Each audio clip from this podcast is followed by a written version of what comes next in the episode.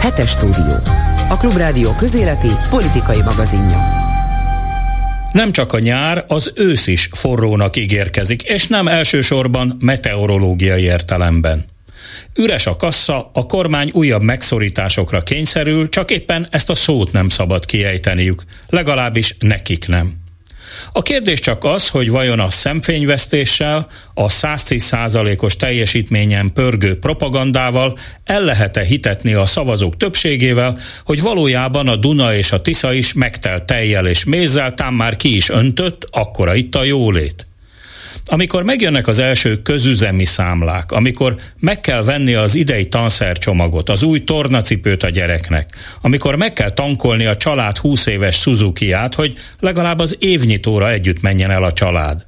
Ahonnan hiányzik majd a tavalyi osztályfőnök, mert elege lett és kilépett.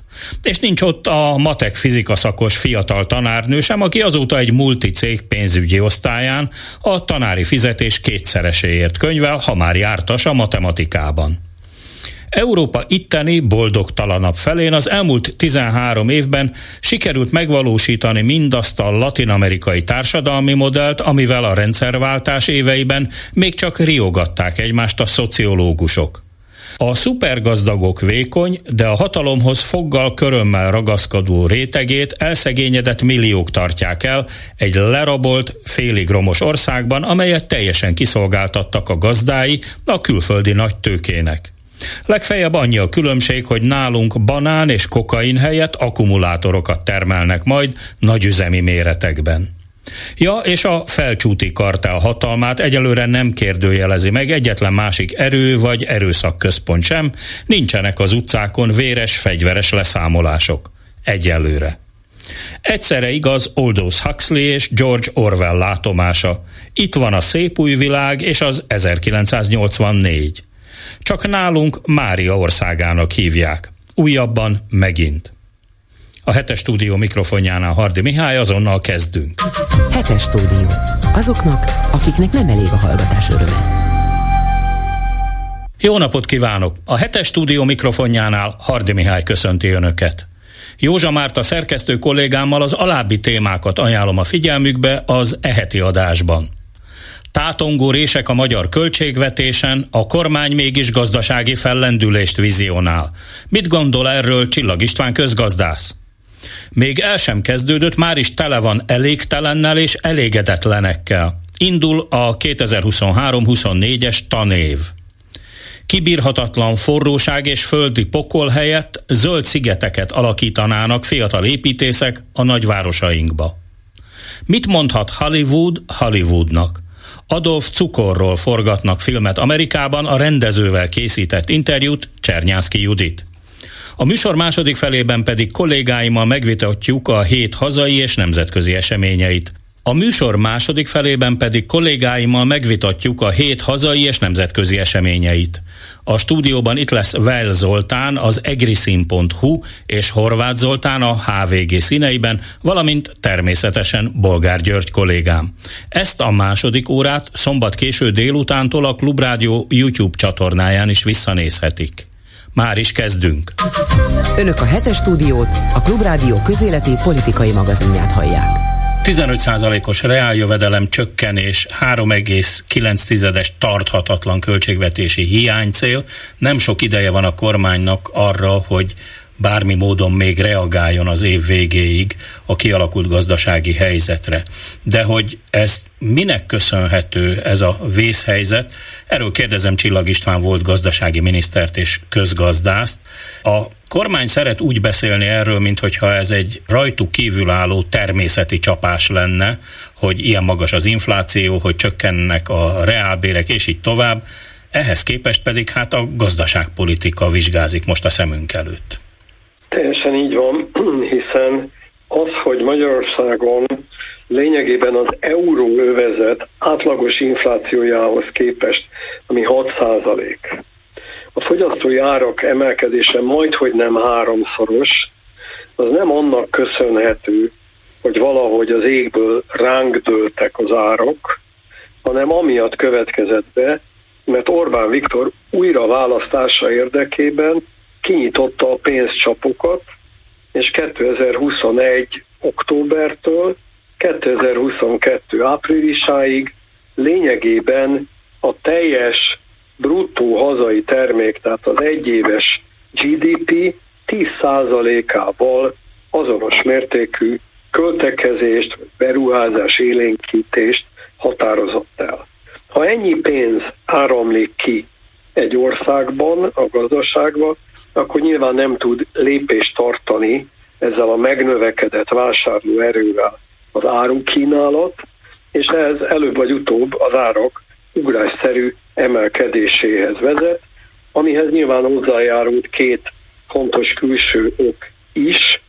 Az egyik, hogy még az oroszok agressziója előtt az energiapiacon Európában egy turbulencia alakult ki, tehát hirtelen megnőtt a gáz iránti kereslet, és ez óriási áremelkedéshez vezetett.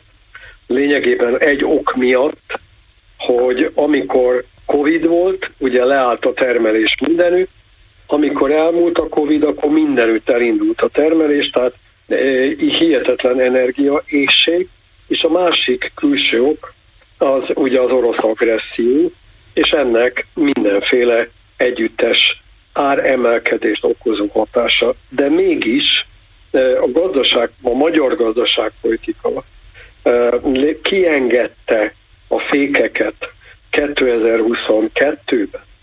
Ennek következményeképpen az árak az egekbe szöktek, amikor pedig elkezdte behúzni a féket, akkor nyilván a fogyasztás az árak önmagukban is megállt diktálnak, hiszen nem bírja az egyre magasabb árakon történő beszerzést a lakosság, és emiatt ugye, hogyha nem vásárolunk, akkor a költségvetés bevételi oldalán az amúgy is túl tervezett áfa bevételek nem, vagy nem olyan ütemben érkeznek, mint ahogyan ezt a költségvetési politika gazdája, illetőleg Orbán Viktor ezt betervezte. Ebből jöhet a költségvetési hiány, amin két módon próbáltak meg azonnali intézkedésként valamelyest segíteni, leállították az amúgy is túlárazott, nagyon nagy mértékben inkább presztízs beruházások jelentős részét, de ez ugye azzal jár, hogy az építőipari foglalkoztatás, tehát az építőiparnak a gazdaság élénkítő hatása is mérséklődött. A másik oldalról megpróbáltak bizonyos kifizetéseket későbbre halasztani, ezt ugye végül is, ha elviseli jogalany, egy-egy gazdasági alany, akkor ezt meg lehet kísérelni, de ezek mind-mind úgy tűnik, hogy kevésnek bizonyulnak ahhoz, hogy tartani tudja a hiány célt a költségvetés. Miért fontos ez? Azért fontos ez, mert az Európai Unió a COVID idejére felfüggesztette azt az előírást az európai országokra nézve, hogy a költségvetés éves hiányának deficitjének 3% alatt kell maradni. De mint hogy a, mert hogy ugye a Covid után minden ország szerette volna segíteni a gazdaságát, segíteni azokat, akiknek nem volt bevételük, tehát nyilván többet költöttek, kevesebb volt az adó bevétel is. Azonban ez a könnyítés, vagy a 3% túlléphető 2024. január 1-től megszűnik.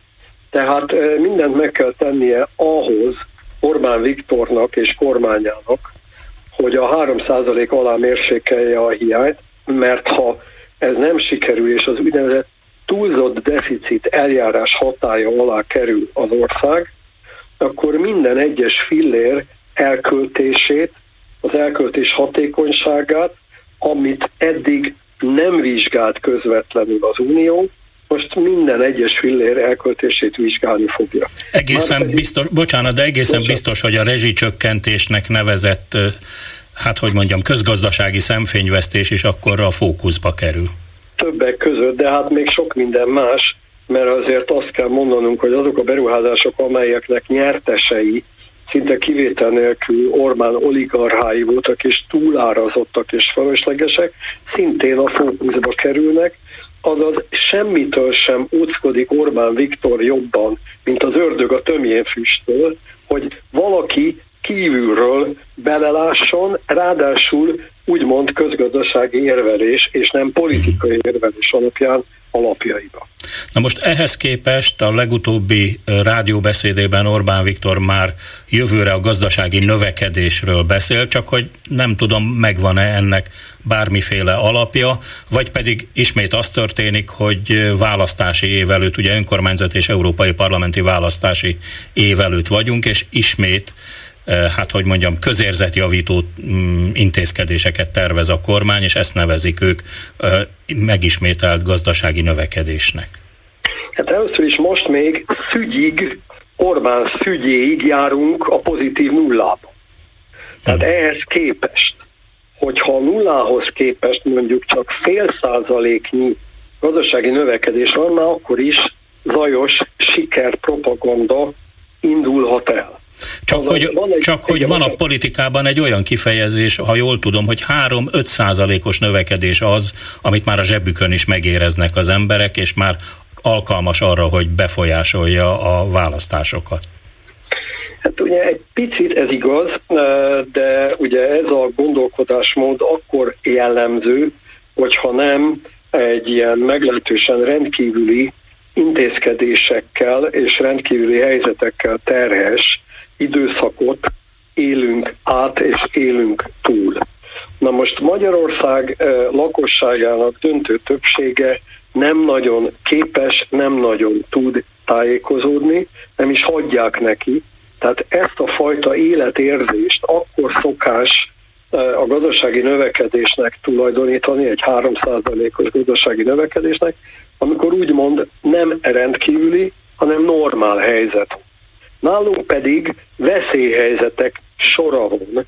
Következésképpen el lehet terelni egyfelől a lakosság figyelmét, másfelől folyamatos hazugságok súlyozásával azt is el lehet érni, hogy a lakosság elhiggye, hogy valami hihetetlen bűvész mutatvány, ez a szügyig járunk a pozitív nullában, tehát ehhez képest, hogyha a pozitív nulláról előmozdulunk, akkor az valami óriási bűvész mutatvány, tehát nem gondolom, hogy azokat a hűvös eleganciával előadható közgazdasági igazságokat számon lehet kérni egy ilyen alapvetően diktatúra berendezkedési ország gazdaságpolitikája. Ugyanakkor viszont, amikor megjönnek minden hónapban a sárga csekkek, vagy az ember fizet a pénztárnál, akkor, hát hogy mondjam, nem politikai kategóriákban gondolkodik, de aztán mégiscsak káromkodni támad kedve. Igen, csak itt ugye mindig az a, tehát ha most a kérdés arra irányul, hogy éppen 2024 ugye egy választási és 2024 az kedvezőtlen színben tüntetheti ezt föl a kormányt a gazdaságpolitikai teljesítménye miatt, akkor én meglehetős szkepszissel azt mondanám, hogy nem, mégpedig azért nem, mert ugye a lakosságnak az a része, amelyik éppen hogy megél, örül minden kiló krumplinak, amit ingyen kaphat, az a része, amelyik pedig a választási tömböt alkotja Orbán Viktor számára, akik ugye a nagy beruházásokból élnek, tudnak tartalékonni egy évre, és pontosan tudják, hogy ha ez a rezsim bukik, akkor az ő pénzügyi helyzetük megrendül. Tehát ebben a szegmensben nem hiszek, hogy ez megváltoztatja a vélekedést. Az úgynevezett középosztályok, akiknek a jövedelme valaha úgy mondtuk bérből és fizetésből ér. Ott azért nagyon nagy többségben vannak a ma már nem közalkalmazottak, de a tanárok, az orvosok, és így tovább, ahol szintén egyfelől kecsegtetni lehet, másfelől ugye minden olyan intézményi változás, mint ami a tanároknak a státustörvénye, vagy az orvosok átvezényelhetősége, nevezetesen ugye a büntető bikacsök meglengetése, vagy annak a veszélye, az higgadságra int, és ezért hiszem azt, hogy egy picike gazdasági növekedés, mondhatnám, ahhoz képest, hogy most mérepülésben van a gazdaság, és ez megáll, nem hasad tovább, már ez is kiválthatja azt a kvázi pozitív vélekedést, hogy legalább most már talán nem lesz sokkal rosszabb. És ne felejtsünk el még egy dolgot, hogy ez nem az az ország, ahonnét nem lehetett kitántorogni nagyon hosszú évtizedekig.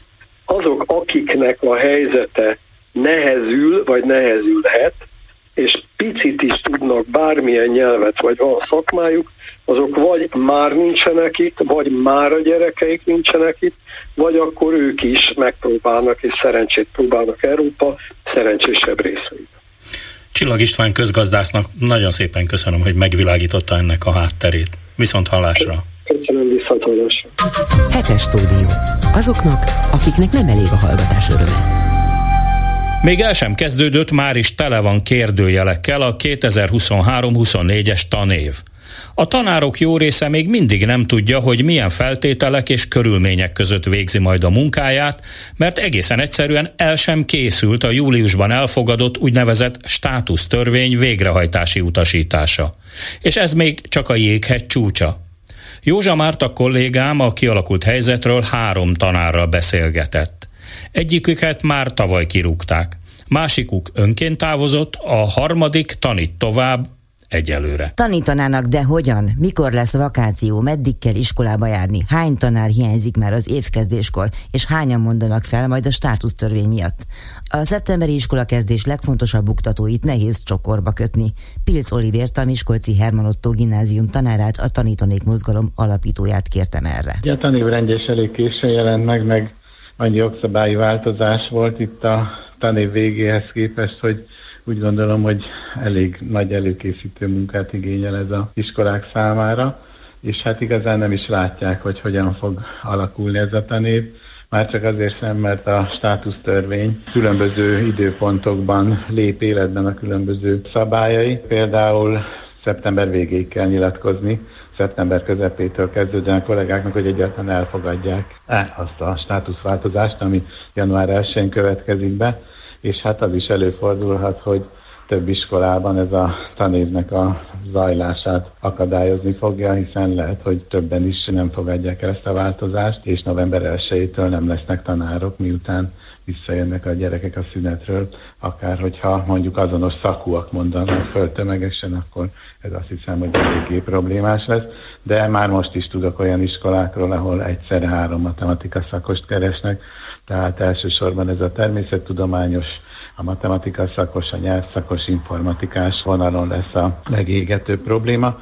Ugyanakkor ugye a tanévrendje végül is, ami tegnap vagy tegnap előtt jött ki. A tanévnek a hossza a közoktatásban ugye egy héttel megnövekedett, ugyanakkor a téli szünet is hosszabb lett, ez nagyon sok családnak problémát fog jelenteni, egyrészt a gyerek elhelyezése, másrészt pedig magának a napközbeni fűtésnek a megoldása, ez anyagi kérdés, úgyhogy nagyon úgy néz ki a dolog, hogy ezzel a kormány lényegében az iskolákban spórolni akar. A másik oldalról pedig az, hogy nyáron tovább járunk egy héttel iskolába, az iskoláknak nagyon nagy része panelépület, ahol azért júniusnak a második felében már iszonyatos hőség van, tehát lényegében oktatásra használhatatlanná válnak az épületek, pláne középiskolákban, ahol csendnek kellene lenni ezen az utolsó héten, hiszen megkezdődnek az érettségi vizsgák is, vagy a másik lehetőség, amit a kormány nagykegyesen beiktatott ebbe a tervezethez képest, hogy három nappal tovább lehet érettségiztetni, ami viszont azt jelenti, hogy akár még az is előfordulhat, hogy júliusban szóbeliznek. Azt mondta Gulyás Gergely a csütörtöki tájékoztatója, hogy nincs voltak éppen tanárhiány, meg azért sincs, mert hogy a gyerek is kevesebb, tehát tulajdonképpen nincs itt semmi látnivaló. Amikor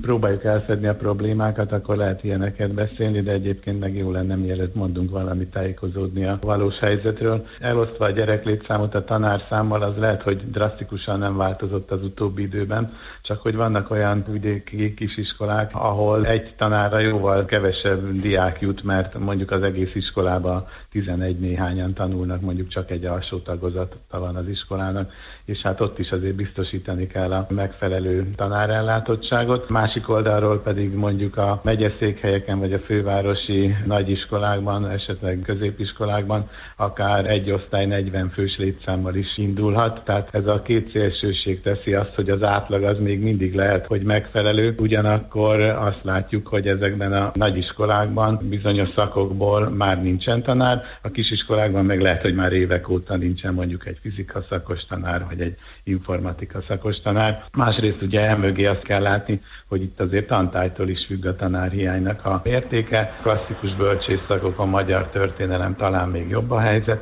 természettudományos szakoknál pedig már tragikus évek óta. Van-e még energiakitartás a tanártársadalomban és a szülőkben, hogy a következő évet is megpróbálják ellenállással folytatni? Hát ez lényegében egy jóslás lenne, amit most tőlem kér. Azt hiszem, hogy mindig az aktuális helyzettől függ.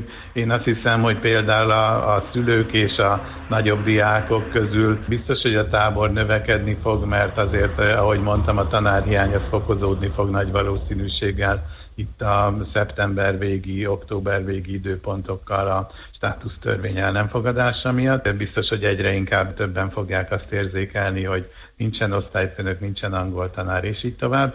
A másik oldalról pedig a tanárok azt érzékelik, hogy minél inkább megszólalnak és kritikát fogalmaznak meg az oktatással kapcsolatban, nyilvánvalóan nem csak a saját munkájukkal kapcsolatban, hanem a az egész nemzet sorsával kapcsolatban, hiszen itt a, a gyerekek oktatása ezen keresztül erre lesz kihatással, annál inkább a, a kormány ezt ilyen retorziókkal próbálja megtorolni, mint maga ez a státusztörvény is. Az is elképzelhető, hogy mivel azért itt egy idős generációról van szó, az átlag életkor már 50 év fölött van, több évvel. Az is előfordulhat, hogy a pedagógusok egy része azt mondja, hogy hát akkor most már valahogy a kivárásra játszunk, előbb-utóbb csak eljön a nyugdíjkorhatár, aztán utánunk az víz. Remélem nem ez fog történni, tehát én remélem azt, hogy továbbra is ez a szülődiák tanár összefogás megvalósul a következő hetekben, hónapokban, és hát sajnos, ha kell, akár években. Tölcsaj tanár úrról először egy pécsi szülőtől hallottam, aki azt mondja, a lánya sokat sír amiatt, hogy kirúgták polgári engedetlenség miatt a Pécsi Művészeti Középiskolából a kedvenc pedagógusát. Tölcsfa Gergely január óta már nem tanít. Azt kérdeztem tőle, milyen érzés, hogy sírnak utána a gyerekek. Valahol szép, valahol szomorú ez az egész mert azt gondolom, hogy valószínűleg azért sírnak utána, mert pár hónap, amit együtt dolgoztunk, vagy éltünk az iskolában, az valamiért fontos volt, nem csak számomra, hanem számukra is. Próbálok én ezzel valahogy megbirkózni, meg az elmúlt pár hónapban igyekeztem ezzel megbirkózni, ezzel a helyzettel, hogy az én kiállásom az esetleg milyen sérüléseket vagy fájdalmakat tud okozni esetleg a diákoknak. Én nagyon remélem és reménykedem abban, hogy ettől a helyzettől függetlenül életre valóak a diákok, és próbálnak ők is túljutni ezen, és keresni a jót, meg a hasznosat és a pozitívat. Ez persze egy ilyen vigasz szöveg, ezt mind a ketten tudjuk, miért távolították el, vagy miért nem hosszabbították meg a szerződését. Konkrét választ ugye nem kaptam arra, hogy tulajdonképpen miért nem hosszabbítják meg a szerződésemet mivel próbaidős voltam, ezért ezt indoklás nélkül meg lehetett tenni. Ugyanakkor én többször voltam bent a Pécsi tankerületnél, próbáltak hát tulajdonképpen meggyőzni arról, hogy, hogy fejezzem be a polgárengedetlenséget a többi kollégámmal együtt. Próbáltak arra is esetleg rávenni, hogyha én ennyire elszánt vagyok, akkor esetleg mondjak fel. Pusztán annyi történt, hogy egyszerűen megszüntették a szerződésemet, és nem kellett indokolni, de hát egyértelmű volt mindenki számára, hogy hát ez annak köszönhető, hogy én akcióztam a Pécsi Tankereti Központ előtt többször is, tüntetést szerveztem, szólaltam fel, és majdnem egy hónapig határozatlan idejű polgári engedetlenségbe léptem több kollégámmal. Azt nyilatkoztak, Gulyás Gergely tulajdonképpen nincsen tanárhiány, mert hogy egyébként vannak tanárok, és a diákok létszáma pedig csökken, úgyhogy minden rendben van, nincs semmi látnivaló. Hát igen, elfutottam tegnap ezt a rendkívül cinikus megjegyzést. Nem nagyon tudok már sajnos mit szólni hozzá. Igyekszem valahogy kevésbé dühös lenni, és valahogy ezt hiszem védekezik is a pszichém, és így valahogy nevetek ezeken a megjegyzéseken már, tényleg ezen az elképesztő cinizmuson, amit képviselnek. Nyilván próbálják kell elfedni a dolgot. Valahol számomra az egészben az a legszomorúbb, hogy egyre inkább tisztában vagyok azzal, hogy tényleg az átlag emberek nagy része, akik mondjuk kevésbé olvasnak híreket, vagy nem akarnak a politikával foglalkozni, számukra ez teljesen kielégítő és hihető válasz. Azt jelenti, hogy nem számíthatunk arra, hogy valahogy kipofozza a kormányból a közvélemény, a tanárok, a diákok, a szülők, a nagyszülők azt, hogy ez mégiscsak tartatatlan. Úgy gondolom, hogy én egy olyan optimista vagyok, aki próbál próbálva hogy realistán is hozzáállni a dolgokhoz. Naívnak is gondolom magam, és, és azt is tudom magamról, hogy bennem mindig van remény, és mindig fenntartom azt a jogot, hogy meglepődhetek, meglephet a közvélemény reakciója. Én egyelőre ezt nem látom, ezt a nagy mozgolódást, de hát itt szeptembertől én nagyon bízom benne, hogy itt a szünet után egyre több kolléga hát ha most veszíti el a türelmét, hát ha ez a státusztörvény valami mozgást beindít. Miután felmondtam.com, ez egy honlap, ahol a felmondott tanárok osztják meg egymással január óta a tapasztalataikat, de szülők is írnak ide. Sipokari Luisa az egyik szerkesztője, maga is felmondott tanár, az eddigi tapasztalatokat összegzi. Most már úgy száz fölött járnak a beküldők által megírt történetek, tehát hogy egyre bővül a paletta, és egyébként az, ami az eredeti elképzelés volt, ez így maximálisan beigazolódott, tehát hogy kis településről, megyeszékhelyről, középvárosból és különböző oktatási formákból távozó kollégák nagyjából egyenlő arányban írnak, ami azt jelenti, hogy az óvodától egészen a, a szakképzésig mindenhonnan jönnek a sztorik. Fiatal szülőktől nagymamákig. Szülők kevesebben, de hogy ez a nagy így érthető, hiszen akinek még benne van a rendszerben a gyermeke, azok azért nyilván féltik a gyerekeket, de aggódó nagymama, anyuka, apuka, tehát hogy azért sokan, vagy egyre többen írnak a szülők közül is, és hát mindenhol nagyjából ugyanazokról a problémákról számolnak be az oktatás gyenge minősége, a tanárok hiánya, a perspektíva hiánya, nagyjából is egészében beigazolódott az, amit előzetesen is feltételeztünk, hogy a probléma az oktatás teljes palettáján és az országban mindenhol érzékelhető. Te, mint pálya elhagyó pedagógus, milyen szívvel tekintesz a közelgő évre? Nyilvánvaló módon igyekszem követni az eseményeket. Az én legnagyobb félelmem az, hogy mindent megtesznek azért, hogy kozmetikázzák, illetve hogy eltusolják a számokat. Tehát, hogy most arról beszélnek, hogy 1600 ember hiányzik a rendszerből, tanári oldalon, ami nyilvánvaló módon nem igaz. Nagyon sok helyről jönnek az információk, hogy ki felmond annak a helyét. Nem is feltétlenül hirdetik meg, vagy úgy teszik fel az álláshirdetést, hogy mondjuk, mit tudom én, matematika bármely szakos kollégát felvesznek. Az, hogy a köznevelésbe vetett bizalom megrendítése, az már, az már a tanárnak nem reszortja, tehát magyarul kritikát nem fogalmazhat meg. Ez így nagyon-nagyon aggályos abból a szempontból, attól félünk a legjobban. Egyébként tűnnek el a honlapról is az adatok, hogy hány kolléga van, meg hogy ki nincsen, ki hiányzik. Nem fogják tudni a szülők, hogy adott esetben az ő gyereküket szaktanár vagy nem szaktanár tanítja. Szerintem a következő év az minden eddigitől aggályosabb lesz, felborul a tanévrendje, hosszabb a téli szünet, ami megtöri az egész évnek a lendületét, aztán utána tovább kell iskolába járni, ehhez nincsenek a gyerekek felmenő rendszerben hozzászokva. Idén 5000 elsős bukott meg, mert most már nem a szülő dönti el meg az óvoda, hogy a gyerek iskola érette, és mindig, amikor egy kudarc kiderül, arra igazából a statisztikai megoldásra választ, tehát nem tudom, hogy jövőre ezek az adatok hozzáférhetőek lesznek-e, még fogjuk-e látni, hogy mi újság a következő év folyamalsósaival, ahol ahol hátrányos helyzetű gyerekek vannak, ott már réges-régen nem lehet buktatni. Ez is nyilvánvalóan veszélyes lesz, hogy majd rábeszélik a szülőket, hogy menjen a gyerek másodikba, akkor is, hogyha esetleg iskolaéretlenül szenvedte végig az első osztály. A tanárhiány igazából az csak egy szelete a problémának, de hogy ezen keresztül, és nem csak ennek okán, de az oktatás összes területe minden szegmens hatalmas bajban van, és a legnagyobb ellenség az a félelem. Nagyon-nagyon nehéz lesz a valódi információkat most már tehát nehéz lesz információhoz jutni, hogy mi újság van az iskolákban. A felmondók blogja azért információforrás is azok számára, akik nem akarnak beletörődni a közoktatás katasztrofális állapotába. Azt pedig, hogy mit hoz a tanév, egyelőre tényleg csak jósolni lehetne. Önök a hetes stúdiót, a Klubrádió közéleti politikai magazinját hallják. Aki az elmúlt napokat a hatodik vagy a hetedik kerület városi házaiban, vagy a tizennegyedik kerület paneleinek a tetején vészelte át, annak nem kell elmondani, hogy mi az a hősziget a városban, az elmúlt héten rendre napközben 33-35 fok körüli hőmérséklet volt, és éjszaka sem ment 20 fok, de sokszor 25 fok alá sem a hőmérséklet. Hogy ez miért baj a városokban, erről fogunk beszélgetni Mandel Mónika tájépítésszel, aki egy kollégájával együtt egy nagyon érdekes cikket publikált a héten a Cubiton. Üdvözlöm, jó napot kívánok!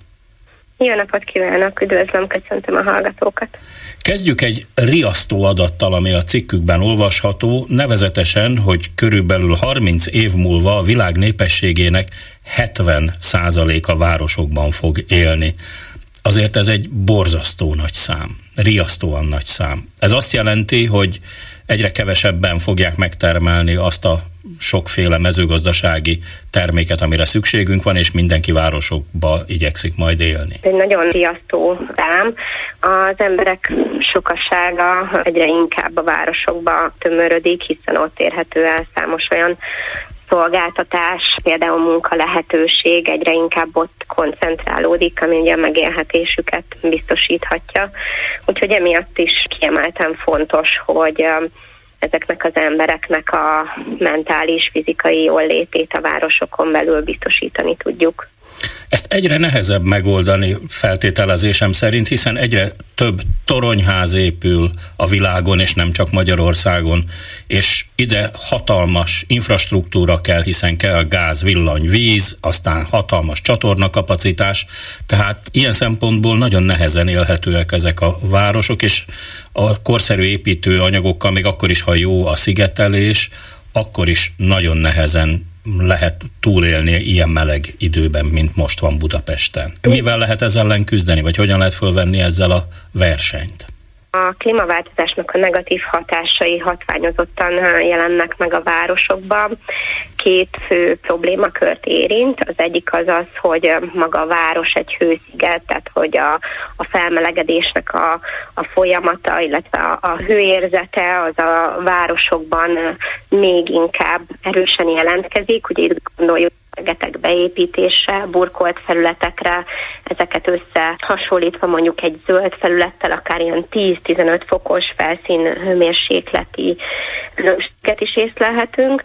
A másik nagy probléma pedig az szokott lenni a a városokban, hogy ezek a burkolt felületek, beépített részek kivezetik a városokból a vizet, emiatt a párolgás hatása sem érvényesül és ez is hozzájárul ahhoz, hogy egyre inkább azt érezzük, hogy meleg van a városainkban.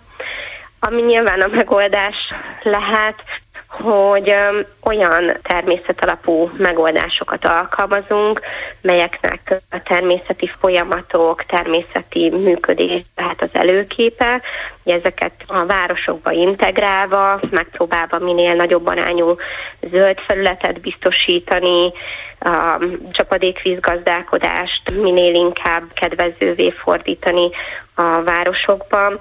Ez az, ami segíthet nekünk abban, hogy egy kicsit élhetőbbek legyenek a városaink.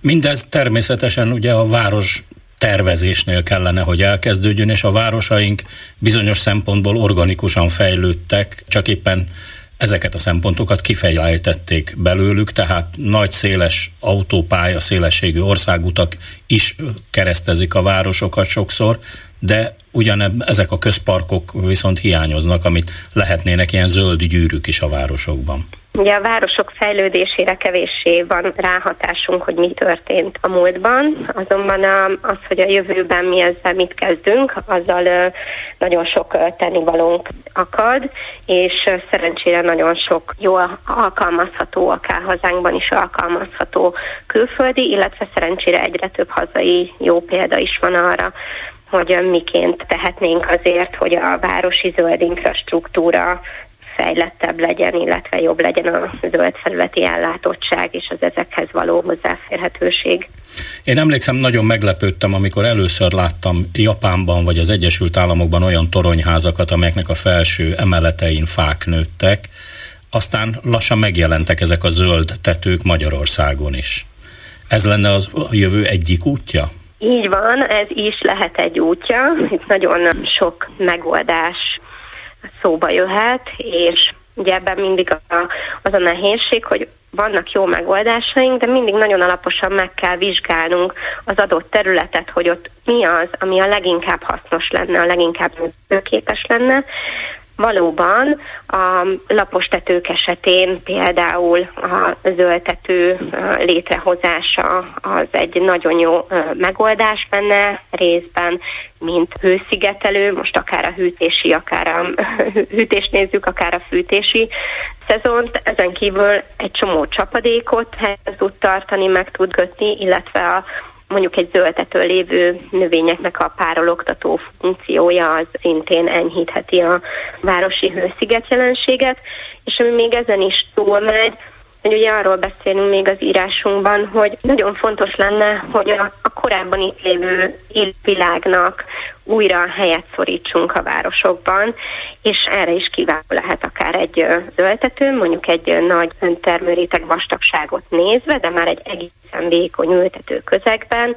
Nagyon klasszul megélnek az ilyen zöld keverékekből felnőtt növények, számos rovarfajnak szolgálnak táplálékul, vagy akár élőhelyül. Erre jó példa az egyik budapesti IKEA áruház teteje, vagy éppen a Néprajzi Múzeum, ami itt van egészen közel a klubrádióhoz. De a város tervezésnél ugye gyakran elhangzik az, hogy 15 perces várost kell építeni gigapoliszok helyett, nevezetesen, hogy a lakóhelyétől 15 percre elérjen minden szolgáltatást az ott lakó, beleértve a vásárlást, a kereskedelmet, az egészségügyet, stb. De az is jó lenne, ha Budapesten is 15 percen belül el lehetne érni valamilyen közparkot. A mostani rozsdaövezetek jövője szempontjából ez nagyon fontos lenne, hogy mondjuk a délpesti rozsdaövezet, ahová a Fudán Egyetemet tervezték például, vagy, vagy más külterületi, egykor ipari részek zöld területként újuljanak meg. Vannak erre tervek? Mit tud erről? A rozsda területeknek a újjáélesztés az mindig egy nagyon nehéz kérdés, ugyanis nagyon sokszor itt jelentős talajszennyezettséggel kell kapcsolni, tehát már ennek a kármentesítése egy igen jelentős erőforrást igényel, ezért is tapasztalhatjuk azt, hogy sokszor ezekből a rozsdaövezetekből nem tud csak és kizárólag egy zöld terület fejlesztés lenni, hiszen nagyon nagy gazdasági befektetést igényel ezeknek a területeknek a kármentesítése. És akkor nagyon sokszor itt valamilyen működő funkcióval szokták ezeket a területeket visszakapcsolni az élővárosi szövetbe, és igen, a, a mindenkori városvezetésnek egy nagyon fontos feladata, hogy ezeket a funkciókat jól megtalálja, és ugye gazdaságosan működtetni tudja. Igen, ám csak hát ugye ehhez magánbefektetések kellenek, már pedig egyáltalán nem mindegy, hogy egy volt rozsdaövezetben mondjuk 10-12 emeletes lakóháztömbök, vasbeton monstrumok épülnek, vagy buszgarázs, vagy közpark. Ki az, aki ebben dönthet? Hát ugye nagyon sokszor összetett kérdés szintén. Ugye a főváros esetében um, az is bonyolítja a helyzetet, hogy egyrészt vannak fővárosi tulajdonú telkek, vannak kerületi tulajdonú telkek, illetve vannak olyanok, amik magán tulajdonban vannak. Én például korábban a, a diplomamunkámat az Óbudai gázgyárról írtam, ugye ez is egy rozsdaövezet, és ott ugyanez egy nagy egybefüggő gyárterület volt, de ez több apróbb telekre oszlik ez a terület is, és ez nagyon jellemző a rozsdaövezetekben, és ezért itt egyrészt a korábbi tulajdonos megtalálása, illetve bevonása a revitalizáció nagyon fontos, illetve hát azt kell látnunk, hogy, hogy ott sokszor a kerület, a főváros és akár több tulajdonosnak az együttműködése szükséges ehhez, és valóban, ahogy ön is említette, megtalálni egy olyan beruházót, aki nem csak abban motivált, hogy ő oda építsen, hanem hogy ő vissza is adjon valamit a városlakók számára, például egy közparkkal, vagy egy ilyen átmeneti, tehát akár a, ugyan magánterület, de a, a köz számára is elérhető parkfelületet hozzon létre, mondjuk egy bármilyen más funkció mellett. Úgyhogy ez ilyenkor természetesen beruházói felelősség is. Azt hiszem, az egyik legfontosabb üzenetünk az, az az lenne, hogy ugye most egy nagyon nehéz kihívás előtt állunk, és azt gondoljuk Englóner gyöngyvérépítész kollégámmal, hogy nagyon nagy a, az egyéni felelősség mhm. is abban, hogy ezeket a, a negatív hatásokat enyhíthessük, ami még ennél is fontosabb, hogy közösen összefogva mind a döntéshozók, mind a szakmának a képviselői mind a, az egyének, teljesen mindegy, hogy egy beruházó, vagy egy családi házkert tulajdonos, vagy, vagy más városlakó, hogy nagyon mm, szép feladat és kihívás az, hogy megtanuljunk közösen együtt gondolkodni és tenni a saját környezetünkért, és nagyon bizakodunk, hogy ez a jövőben megvalósulhat. Ez egy szép feladat ez a hármas egyeztetés, de talán nem egészen reménytelen. Mandel Mónika tájépítésznek nagyon szépen köszönöm, hogy mindezt elmondta a Klubrádióban. Viszont hallásra. Nagyon szépen köszönöm. Viszont hallásra. Hetes stúdió. Azoknak, akiknek nem elég a hallgatás öröme. Film a filmről. Akár ez is lehetne a címe annak a hollywoodi produkciónak, amit a magyar származású Adolf Cukorról, a Paramount Filmstúdió alapítójáról forgatnak. A film rendezője James Forsher még Magyarországra is eljött, hogy felkutassa a legendás hollywoodi rendezőhöz köthető emlékeket. A most készülő film rendezőjével Csernyászki Judit készített interjút. James Forsher, dokumentarista filmes, tanár, Floridában, Kaliforniában és Seattle egyetemein tanít. A Discovery Channel számára készített egy 26 részes sorozatot Hollywood krónikája címmel. A PBS amerikai közszolgálati televízió számára ismeretterjesztő filmeket gyártott, például a hollywoodi cenzúráról, de megemlíthetem a Hollywood kísértett sztorik sorozatát is. Ezek futottak a Cinemax és a Movie Channel-en is. Legutolsó filmje az Elvis és a Bécsi lány címmel 2017-ben készült el. Most pedig Adolf Cukor, Cukor Adolf életrajzi filmjén dolgozik a The Paramount Story címmel. Többek között ezért is járt Magyarországon és előadott a CEUN. Amikor arról kérdezem, hol tart a film készítésében, először kiskátét ad Hollywood megértéséhez, mert jó pár évtizede ebben a világban él. You know, I, I have a philosophy about Hollywood. In Hollywood, a yes is a maybe, a maybe is a no, and a no is an insult. So, Hollywoodról kialakítottam az évek során a magam filozófiáját. Az igen Hollywoodban a talán jelentéssel azonosítható be. A talán azt jelenti, hogy nem. A kategórikus nem számomra egyet jelent az inzultussal. Az már igencsak sértő egy rendező számára, ha nincs producere. Mondja James Forsher. Szóval igencsak nagy rátartással dolgozunk Hollywoodban, mert az elhangzott szónak soha nem az igazi jelentése az igaz. Nem vagyok beképzelt, és most azt gondolom a talán szakaszban tartok. Épp most fejeztem be az első 25 perc forgatását. Több gyártócéggel is dolgozom, már szerkesztjük az anyagot, de hát még több mint 50 perc, a nagyja hátra van. De legalább elindult a munka. Miért pont Cukor Adolfot választotta a filmipar jó pár pionérja közül? Well, this is just uh, what's the word, fate? It's just Őszintén szólva, ez sorszerű. A sors dobta ki ezt nekem, és ehhez vissza kell mennünk a gyerekkoromhoz. Édesanyám Elvis Presley asszisztenseként dolgozott, és 6-7 éves lettem, amikor a G.I. Blues filmet a Paramountnál kezdték el forgatni Elvis Presley főszereplésével. Akkor ismertem meg Adolf Cukor unokáját, akivel később nem egy tévésóban együtt dolgoztunk. A szüleim elváltak, és tulajdonképpen akkor kerültem közelebbi ismerettségbe vele.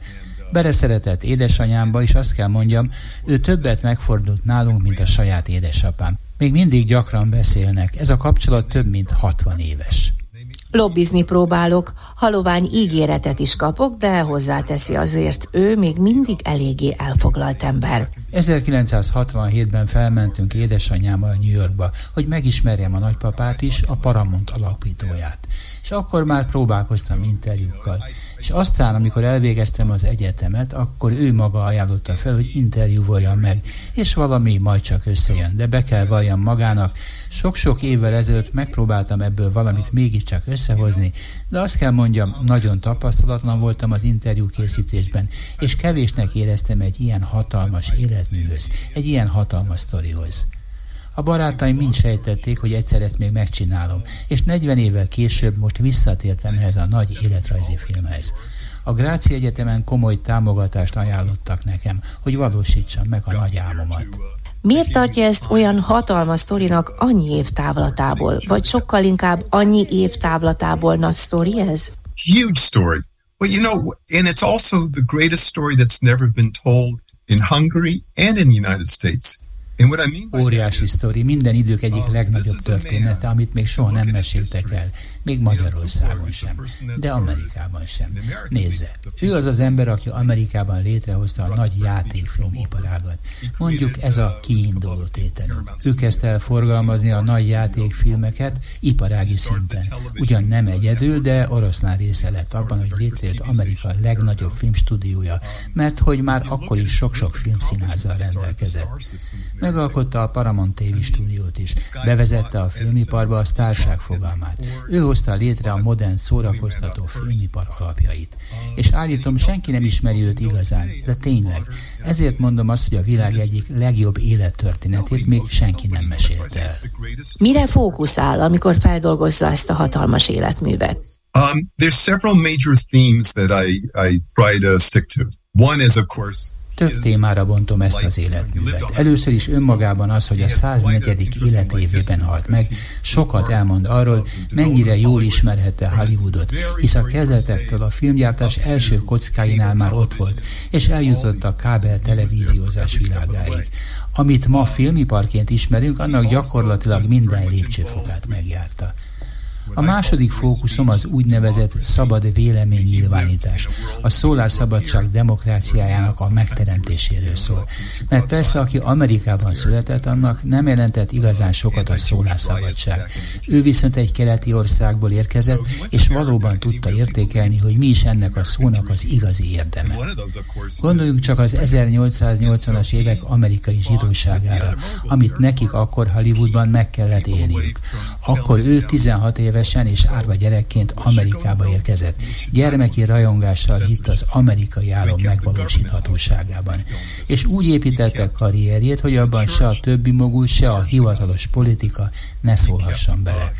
Mindig igyekezett távol a magát a kormánytól, mert a cenzúrát nem viselte el. Távol tartotta nem csak az államot a filmipartól, de az egyházat és a felekezeteket is. A gyűlöletbeszédet úgy szintén. Egy idő után mindegy volt, hogy ennek esetleg meg kellett fizetnie az árát, de makacsul tartotta magát alapelveihez.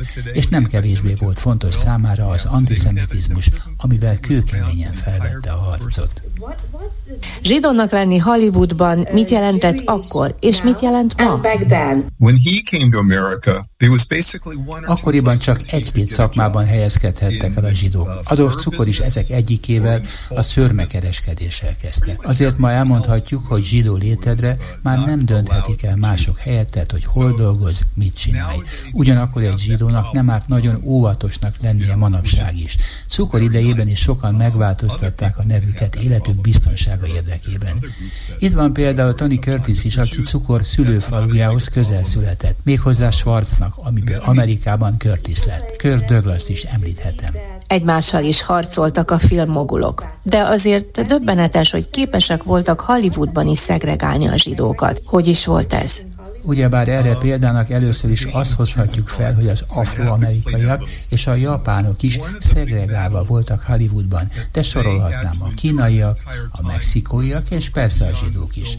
Nem kerülhettek képernyőre, miközben a filmesek a lehető legszélesebb közönséget akarták megcélozni. A nagybátyja, aki nevelte a kis Adolfot, rabbi volt, és belőle is azt akart nevelni, de őt különösebben nem érdekelte a vallás.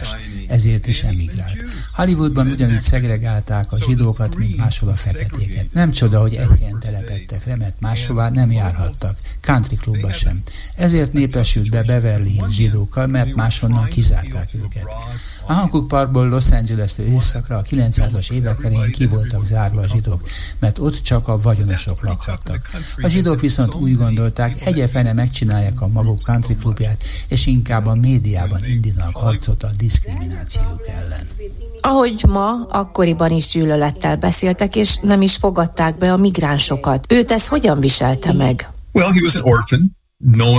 Árva gyerekként um, érkezett Amerikába, és éppen ezért nagyon nagy volt benne a becsvágy, hogy bizonyítson, valamit felmutasson. A történet érdekessége, hogy ő pont nem a zsidósága miatt emigrált.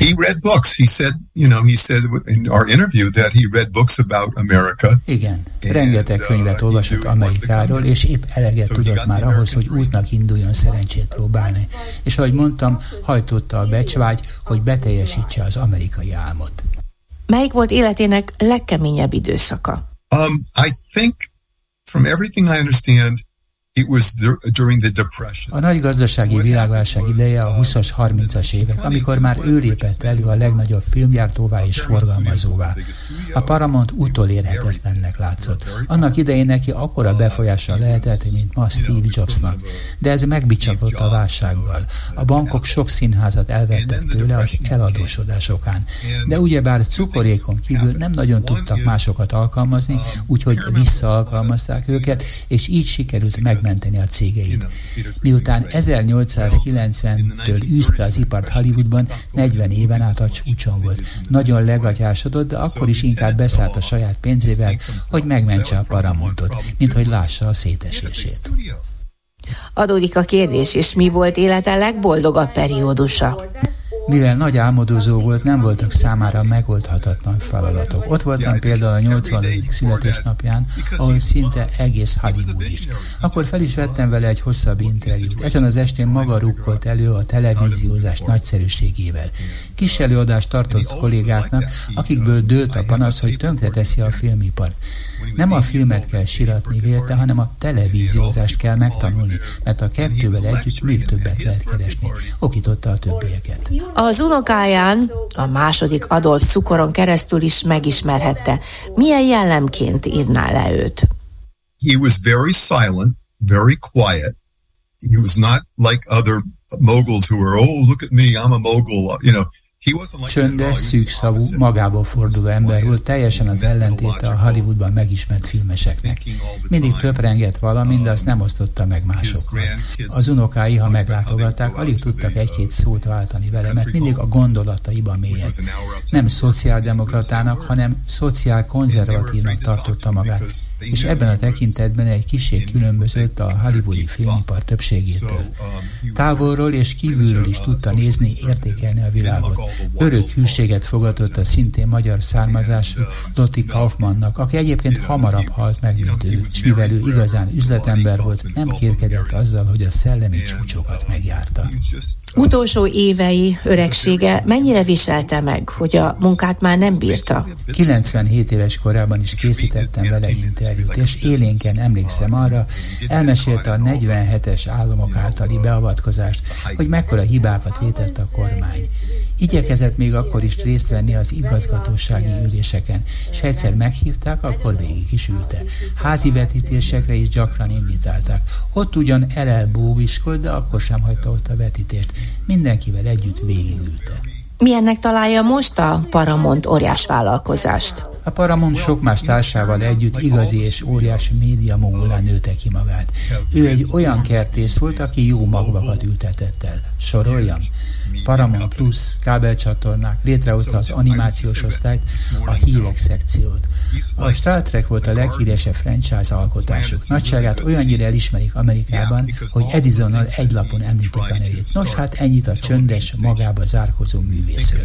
Végül megkaptam tőle az egyik hangfelvételét, Cukoradov 80. születésnapján készült. Ebből egy mondatot idézzünk. Interjúnk végén ezt hallhatják, a jellegzetes magyar akcentussal.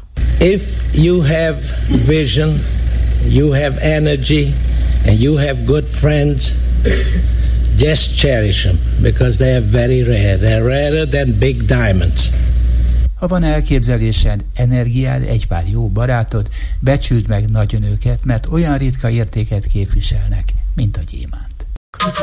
Hetes stúdió. A Klubrádió közéleti politikai magazinja. Folytatjuk a hetes stúdió adását, a megszokott négyes helyett azonban most csak hárman vagyunk itt, hiszen Horváth Zoltán kollégám egy közúti baleset miatt csak később ér ide, a rendőrök egyelőre nem engedték át. Szerencsére nem vele történt baleset, ugye a HVG legendás munkatársáról van szó, viszont a stúdióban itt van velem Vel Zoltán, az egriszin.hu munkatársa, illetve Bolgár György kollégám, akivel minden délután is tudnak találkozni a hétköznapokon. Úgyhogy előfordulhat, hogy Horváth Zoli majd egy kicsit később csatlakozik mi hozzánk. Viszont hárman is elegek vagyunk ahhoz, hogy a hét legfontosabb nemzetközi és hazai eseményeit megvitassuk. Hát különösen azt gondolom, hogy a hét legizgalmasabb eseménye az Jevgenyi Prigozsinnal történt, még akkor is, hogyha ő vélhetően lemondott volna erről a főszerepről, ha ebben lett volna választása. De hát alig, ha nem nem volt. Mit gondoltok erről? De az, hogy volt-e választása vagy nem, az még azért nem derült ki. Én olvasom a propaganda sajtót, és ott teljesen világosan látszik, hogy, hogy megy a ködösítés. Tehát állandóan insinuálják ezt az egész helyzetet, mindig próbálnak. Jaj, még nem tudhatjuk, hogy mi volt. Állandóan van az, hogy ő rendezte meg, akkor a rakétaügy, vagy aztán a WC-ben robban, de lehet, hogy a futóműnél, és az is lehet, hogy hamis, ezt nem is hallottam még más, hogy hamis üzemanyagot tankoltak bele. Szóval én azt látom, hogy megy a ködösítés, én azt gondolom lényegtelen. Tehát az egész sztori tulajdonképpen lényegtelen, abból a szempontból, hogy Prigazsin egy klasszikus orosz történet, ha ő rendezte meg és túlélte, akkor az csak annyit jelent szerintem, hogy voltak, volt annyi pénze, szabad szemmel látható összege, hogy megrendezze, hogy Barguzinban költőnőként végezze mondjuk a, a jövőben, de hogy, hogy ő már kiíródott ebből a történetből korábban. Hát az, hogy oroszok most véletlenül a saját területükön intézték ezt az ügyet, és nem kellett plutóniummal, novicsokkal a nyugati országokat terrorizálni, tulajdonképpen ez az egyetlen öröm ebbe a történetben. Ugye az angol száz sajtóban már úgy titulálták a június 23-ai katonai lázadás óta Prigozsint, hogy Dead Man Walking, vagyis tulajdonképpen ő már elvben egy halára ítélt volt, csak még nem hajtották rajta végre az ítéletet. Hát most végrehajtották. Igen, mi az, hogy nagyon is. De hát tényleg így visszatekintve a dolgokra az a legmeghökkentőbb, hogy egy ilyen minden hájjal és millió információval megkent gazember, mint Prigozsin, hogy lehet, hogy elindította azt a bizonyos két hónappal ezelőtti pucskísérletet? Hogy gondolhatta azt, hogy néhány tízezer katonájával, akármennyire elszántak is, és akár mekkora nimbusza van is neki Oroszországban, egyszer csak kiakolbolítja az orosz katonai vezetést, vagy magát Putyint. Hát szóval ennyire naív nem lehetett, és azóta is szerintem a legnagyobb rejtély ebben az egészben, hogy hogy képzelte ezt. Lehet, hogy még a magukat okosnak képzelő emberek is végeredményben nagyon buták, és, és teljesen elhomályosítja a tisztánlátásukat, valami, amit nagyon akarnak. Nagyon akarta nyilván a még nagyobb hatalmat, a még nagyobb beleszólást, talán már Putyin helyébe is képzelte magát, mindezt nem tudom, de abban a pillanatban, amikor elindította a hadseregét Moszkva felé, az a dolog elvégeztetett. Az ember erre azt, van az a igen, másik angol igen. kifejezés, a point of no return, tehát igen, innen igen. már nem lehet visszafordulni. Igen. Ugye, ha valaki leugrik a trambulinról, akkor az már csak valahol alul a medencébe igen. érkezik, és, és reménykedik benne, hogy van igen. víz. És ahhoz képest pedig nyilván nagyon kevés volt az a tábornok, meg ez az egy-két esetleg még ismeretlen szövetségese, akik megígérték neki, hogy támogatni fogják, ugye ez a Szurovikin tábornok, aki két hónapja szintén eltűnőben van. Hát lehet, hogy ő nem ilyen látványosan fejezte be a földi pályafutását, de lehet az is, hogy ő börtönben végzi, ugye a légierőnek a parancsnoka. Volt, ne, neki volt, igen, igen, igen. De az biztos, hogy egy ilyen pucskísérletet csak akkor lehet elindítani, ha mindenki, a teljes katonai vezetés mondjuk mínusz egy ember támogatja, és azt mondja, hogy itt van ez a tábornok, ő a csapataival itt és itt támogat, a légierő minket támogat, nem ránk ránk küldi a repülőit, meg helikoptereit, mert ez történt. Szóval valami olyan hihetetlen naivitás, vagy rossz feltételezések sora vezetett ide, ehhez képest ez volt a legkevésbé meglepő, sőt, ez volt az egészen biztosan hát megjátszható, ehhez nem kellett ötös lottóra pályázni, nem, nem, ez egész biztos volt, hogy valahogy így fog történni. Igen, ám csak, hogy e, azt nem fogjuk tudni, hogy mi volt az a titkos megállapodás, amit a Belarus Lukasenka e, állítólag kiközvetített Prigozsin és Putyin között, és aztán innentől már, innentől már levezethető lenne az egész történet, akkor ha tudnánk ennek a részleteit, de hát természetesen ezt nem Jó, tudjuk. Jobb is, ha nem tudjuk, Misi, jobb is, ha nem Akkor tudjuk. Akkor már nem itt ülnénk. Csak hát ugye azt a kívülálló világ nem érti, hogy, hogy Prigozsin szabadon járt kelt először Belarusban, aztán elment Szentpétervára, aztán ott volt egy egyeztetésen állítólag Putyinnál, mondjuk ott nem készült róla tévéfelvétel, de vélhetően akkor ő azt hitte, hogy ő neki mégiscsak megbocsájtottak, Úgyhogy, és hát aztán még amit te mondtál, hogy, hogy Oroszország is, meg a világ is tele van összeesküvés elméletekkel, és különösen amikor ilyen nagyhatalmú emberek kell történik ilyen rejtélyes dolog, akkor aztán ezek gombamód szaporodnak. Hát én, én tényleg azt gondolom, hogy az, amit Gyuri is elmondott, ez egy, az a nyugati ember a formál logikához görcsösen ragaszkodó megközelítése keresünk rendszert, mintázatot, próbáljuk megérteni a világ működését. És valószínűleg ezek a rendszerek nem így működnek. Tehát azért éltünk mi olyan diktatúrában, ami, ahol úgymond rend, csend és fegyelem volt, és mindannyian tudtuk, hogy a legnagyobb kuplerájban élünk. Hihetetlen rumli van, káosz, kiszámíthatatlanság. És szerintem, amikor egy ilyen dolog történik, akkor nem értjük azt, hogy, hogy ez hogy történhetett meg, holott egyszerűen ez a káosznak a dinamikája. Tehát simán el tudom képzelni, hogy nincs a dolog mögött semmi. Hát nyilván ez a szerencsétlen Prigozsin, ez ilyen becsületes, kiszámítható. és ez jó, a becsületes, ez kicsit erős. De úgy értem, igen, igen becsületes, kiszámítható és, és nagyon is rendes afrikai diktátorokhoz szokott a, tárgyalásai során. Egy bék, egy bérgyilkos. Hát igen, de most, most én nem róla beszéltem, hanem az, az afrikai igen. diktátorokról, akik az oroszokhoz képest egy teljesen kiszámítható vonalon mozognak. Ő Afrikában ért el egyébként az igazi üzleti sikereit azért jó, a megalapozta um, Oroszországban, de hát rengeteg. Az igazi bevételek azok az afrikai, uh, ahol, ahol azért az ő szervezete a legdurvább terror uh, csapatként, egy, egy gyilkos kommandóként működött mindenhol. Tehát, hogy, hogy ez az ember, ez nyilván nem, nem értette Az a típus volt, akiről a Frederick Forsyth írta a Háború kutyái című nagy sikerű könyvét annak idején, ahol a technológiáját is leírja annak, hogy a 80-as években, ha jól emlékszem, hogy hogyan kell Afrikában katonai pucsot szervezni mondjuk száz ember részvételével. Tehát ezt tipikusan az az eset, amit Igen, tehát a, a nyelvű brutalitás az ott nyilván, hogyha ha elég kevés. Nekem, nekem volt egyszer egy fox terrierem, az terrorizálta az összes dándogot a kutyafuttatón, mert bolond volt, és bárkinek neki ment, és hát erre nyilván nincs felkészülve egy, egy mérsékelt eh, vérű dándog. Eh, szóval én az, azt hiszem, hogy ez az egész Oroszország eh, ügy, ez, ez nem érthető meg csak akkor, hogy elfogadjuk, hogy kiszámíthatatlanság van, káosz van, ötletszerűség van, és hogyha ezt elfogadjuk, akkor meg van ilyen. Igen, ő azt hitte, hogy elmegy Moszkváig, sőt, Putyin is azt hitte, hogy elmegy Moszkváig, hiszen elmenekült, ugye, azonnal Szentpétervára elhúzott, tehát mindenki számíthatatlan. Hát azért ott egy téli palota ostromából lett egy új rendszer. Szóval... Na, nagyon jó az érvelésed, és hajlandó is vagyok elfogadni egy bizonyos pontig, igen. És ez az a paradoxon, hogy ebben a nagy, totális rendben tulajdonképpen mégis alapvetően egy káosz dolgozik.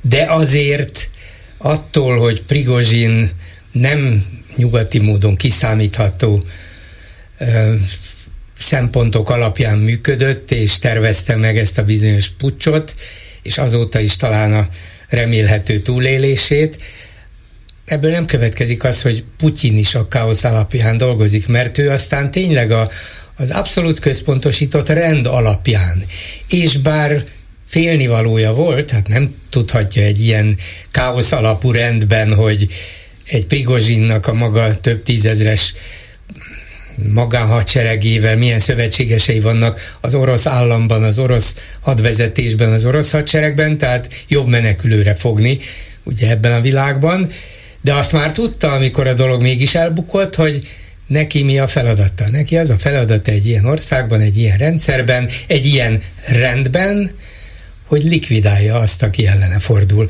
Úgyhogy a dolgok mégiscsak visszatértek egyfajta logikus, akár nyugati módon is kiszámítható logikus végkifejlethez.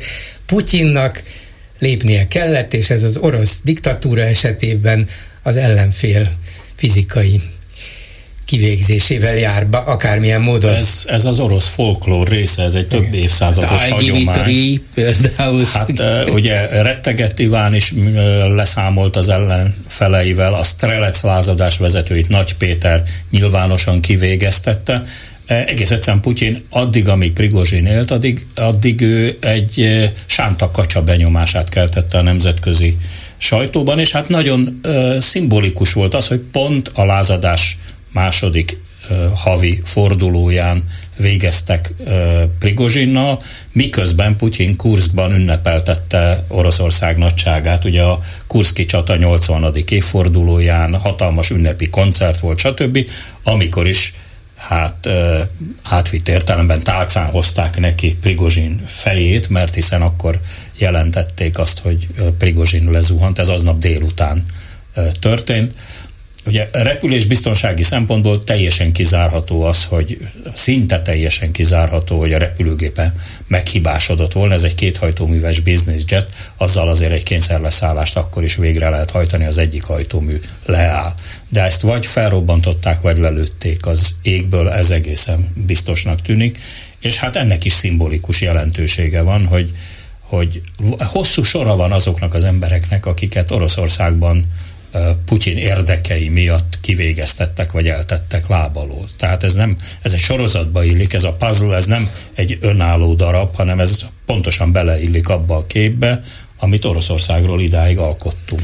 Sőt, tehát ha tovább megyünk ennek a szimbolikáját, én még abban is látom, hogy egy kegyes halált kapott. Tehát ő tulajdonképpen eh, nem, nem a méreg általi eh, kínlódás, nem a gulágon eh, elsorvadva, elrohadva, hanem ez a, ez a nagyon gyors halál, ennek szerintem Oroszországban van szimbolikája. Tehát ez igenis azt jelenti, hogy egy méltó ellenfélnek. Szinte hősi halált. Szinte hősi halált. Hát, mint, a, mint ahogy az orosz nagyvárosokban elkezdtek emlékhelyeket kialakítani spontán Prigozsinnak, miközben Prigozsin, ezt talán a rádióhallgatók kevésbé tudják, én meg naponta hallgattam az ő videóit, amíg életben volt. Hát egy körülbelül olyan stílusban beszélt Gerasimov vezérkari főnökkel, meg Sojgu hadügyminiszterrel, mint ahogy Mészöly Kálmán üvöltött be annak idején a kispadról a focistáinak, tehát egészen útszéli stílusban.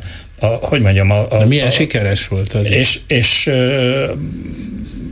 ezt elfogadott Oroszországban, tehát egy, arra érdemes gondolni, hogy, hogy egy ilyen országban milyen népi hősé válhat egy ilyen hihetetlenül szóval nem szabad, nem szabad elfelejteni, azért uh-huh. gondolom még Orbán Viktornak is egy pillanatra valami remegés végigfutott a, a testén, amikor meghallotta ezt a hírt, hogy jó, jó, hát mi bizonyos érdekek, bizonyos okok miatt jóban vagyunk Putyinnal, de azért, és akkor hirtelen szóval ő is emlékeztet veled arra, hogy milyen ország ez, milyen rendszer ez, és, és azért soha nem mehetünk biztosra, senki nem mehet biztosra, aki, aki Putyinnal bármilyen kapcsolatot fenntart.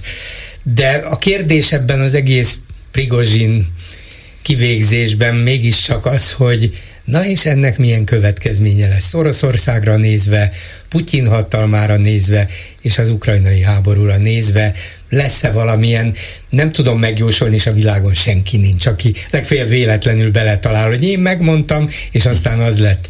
Meggyengül, megerősödik, és így tovább. Példát statuál, későn statuál példát, teljesen mindegy. A lényeg mégiscsak az, hogy valamilyen fordulópontot biztos jelez, nem biztos, hogy ezt a következő hónapokban látni fogjuk, de az biztos, hogy újra rendeződik az orosz hatalmi struktúra, vagy megerősödik az a korábban megingott, megrepett, elbizonytalanodott, vagy pedig tovább bomlik, mert látják, hogy Putyin a végső eszközhöz folyamodott, és megpróbálja éreztetni a hatalmát, de már egyesek érzik, hogy bele lehet kapni. Nem tudjuk, hogy mi lesz, de úgy érzem, hogy valamilyen szempontból ez vízválasztó a putyini hatalomgyakorlásban. Hát az annál is inkább így van, mert egyfelől van egy ökölszabály ezeknek a rendszereknek évszázadok óta, hogy mindig a fenékbe rugót, rúgják legközelebb fenékbe, ez valamiért... Ez hosszú a lista, ugye sokan már Prigozsinnal kapcsolatban felhozták az Ernst Ström, a, a, az SA vezetőjének az eltüntetését és a hosszú kések éjszakáját a nácik esetében, vagy pedig Stálint idézték, aki ugye Jazsovot, Jezsovot, Jagodát és az összes többi NKVD és PB-ket kivégeztette 5-6 év után. Tehát... És aztán ugye tudjuk, hogy Igen. ő is hogy végezte, tehát ezért mondom, hogy ennek megvan a, a hagyománya. A másik pedig, hogy ahogy mondtátok, szerintem is így van, hogy ez, tehát ő tényleg egy, egy élő halottként járkált, vagy halálra ítéltként, nem nagyon tudom elképzelni, hogy nem nincs egy halálom esetén felbontandó boríték valahol, hogy nincsenek forgatókönyvek. Hát biztos vagyok benne, hogy készültek erre a, a dologra, hogy na, mi történik, ha megmerényelnek engem, és hát az nem, azt még nem látjuk. Tehát, és itt jön az, amit Gyuri is mondott, hogy, hogy, hogy mi lesz a következménye. Hát nem tudom, hogy azok a zsoldosok azért zsoldosok, tehát a nevükben is benne van az, hogy nem, nem a legmegbízhatóbb elfű katonákról van szó, hogy ők ilyenkor tényleg igazi könnyekkel, ugye mert voltak, nem tudom, láttatok-e, voltak ilyen Milbroggel csatornákon, hogy ott zokogtak tényleg, de azok még őszinte könnyek voltak, de hát nyilván, hogyha őszintén nem jönnek a fizetések, akkor ezek a könnyek. Igen. akkor hamar... még, még kövé, kövérebbek lesznek azok igen, a könnyek. Igen, de hogy, hogy el tudom képzelni, hogy abban, a, abban az utasítás halmazban, ami ebben az esetben ugye ott le volt írva, vagy követendő protokoll, abban, abban lesznek meglepetések, és hát én nem lennék most mondjuk a, a solygó, meg hát ugye, ugye ez is, hogy szólóiként leváltják formálisan a légierő ö, vezetéséből, majd, majd másnap lövik le, ugye Prigozsint, vagy harmadik nap. Tehát, hogy ha lelövik, jó, nem tudjuk, lehet, hogy tényleg csak, csak, rob, csak robbant. Mindenesetre egy tanulsága azért az egésznek van, tehát ez a merénylet Prigozsin ügyében, ez azért rávilágít a Oroszország működésére. Tehát amikor ehhez az országhoz kötjük Magyarország szekerét bármilyen szempontból, ugye minden más normális vezetőnél ilyenkor ezerrel szól a vészcsengő, hogy hoppá, itt nagyon kell vigyázni, Na de lehet, hogy a mi vezetőnk éppenséggel nagyon is vigyáz, és ő, mint mindig a jövőbe lát, meg is indokolta a péntek reggeli rádiónyilatkozatában, hogy miért hívta meg az atlétikai világbajnokság megnyitására ezeket a diktátorokat, autokratákat, Közép-Ázsiából, hát egyrészt azért, mert Közép-Ázsia hát meghatározó szerephez jut a következő években, mondta, ez az egyik, zárójel nem. nem de, nagyon meglennék le. de, de a másik az, hogy kitért arra, hogy hát Oroszországból eddig korábban kaptuk rendszeresen az energiát, a gázt, mi kifizettük, szerződést kötöttünk, és így tovább, tehát mentek a dolgok rendben. Na de most hát az ukránok már jelezték, hogy 24-től nem fogják átengedni az orosz gázt az ukrajnai csővezetéken, szóval megint az ukránok a hibásak, tudjuk, de a lényeg az, Ami hogy... egy logikus válaszlépés igen, igen, egyébként a gabonaszállítások igen. leállítására, igen. megtorpedózására. És még nem biztos, ez, ez csak egy kijelentés volt egy ukrán miniszter részéről, lehet, hogy így lesz persze, de a lényeg az, hogy hát nekünk éppen ezért egyetlen utunk marad, hogy pótoljuk az orosz gázt, mondta Orbán, Közép-Ázsiából, Azerbajdzsán, Türkmenisztán, akárhogy, és Törökország az egyetlen hely, ahonnét ezt a másonnan érkező gáz, de még az Oroszországból jövőt is el lehet osztani, ahonnét hozzá lehet férni. Tehát Törökország kezében van, mondta a gázcsap, ezért Törökország abszolút fontos partner, speciál ebből a szempontból igaz. A másik része már kevésbé, hogy az azeri, meg a türkmén, meg az akármilyen gázt azt hiába ígérték meg nekünk, itt volt az azeri elnök 100 millió köbmétert ígért jövőre, Magyarország termel majdnem másfél milliárdot. Tehát a kis magyar termelésnek is csak egy töredékét ígérte meg Azerbajdzsán, de mindegy, lehet onnét is akár többet a következő években. A lényeg az, hogy mintha Orbán fölfedezte volna, hogy tulajdonképpen ennek az orosz energiabiznisznek, gázimportnak vége. Mi ugyan próbáljuk, próbáljuk akár Törökországon keresztül, de be kell látnunk, hogy másra kell berendezkednünk, például Katarból, cseppfolyósított földgáz, Horvátországon keresztül, ezt is kimondta. Tehát változatlan azt mondom, hogy Orbán azért sok mindenről tud, ne, nem szeretjük, sokszor nem is igazat mond, de ebből a szempontból azért. szerintem reálisan látja, hogy ennek a dolognak nagyjából vége. Én meg azt gondolom, hogy 14-ben ugye a tus, az, az első nagyon nagy botrányos tusványosi beszéde, ahol ugye Oroszország, Kína, Törökország, ugye ők voltak a, a, a példák, hogy az egész világ őket csodálja. Igen. Ugye, és akkor most látjuk körülbelül a három országban ezekben a pillanatokban mi van. Szóval, ahogy, ahogy mondtad, ebben a közegben az, hogy valaki vát tesz, vagy egy össze-vissza handabandázó szélütött, ott, ott nagyon, nagyon kicsi a, a különbség, és tulajdonképpen a média teszi.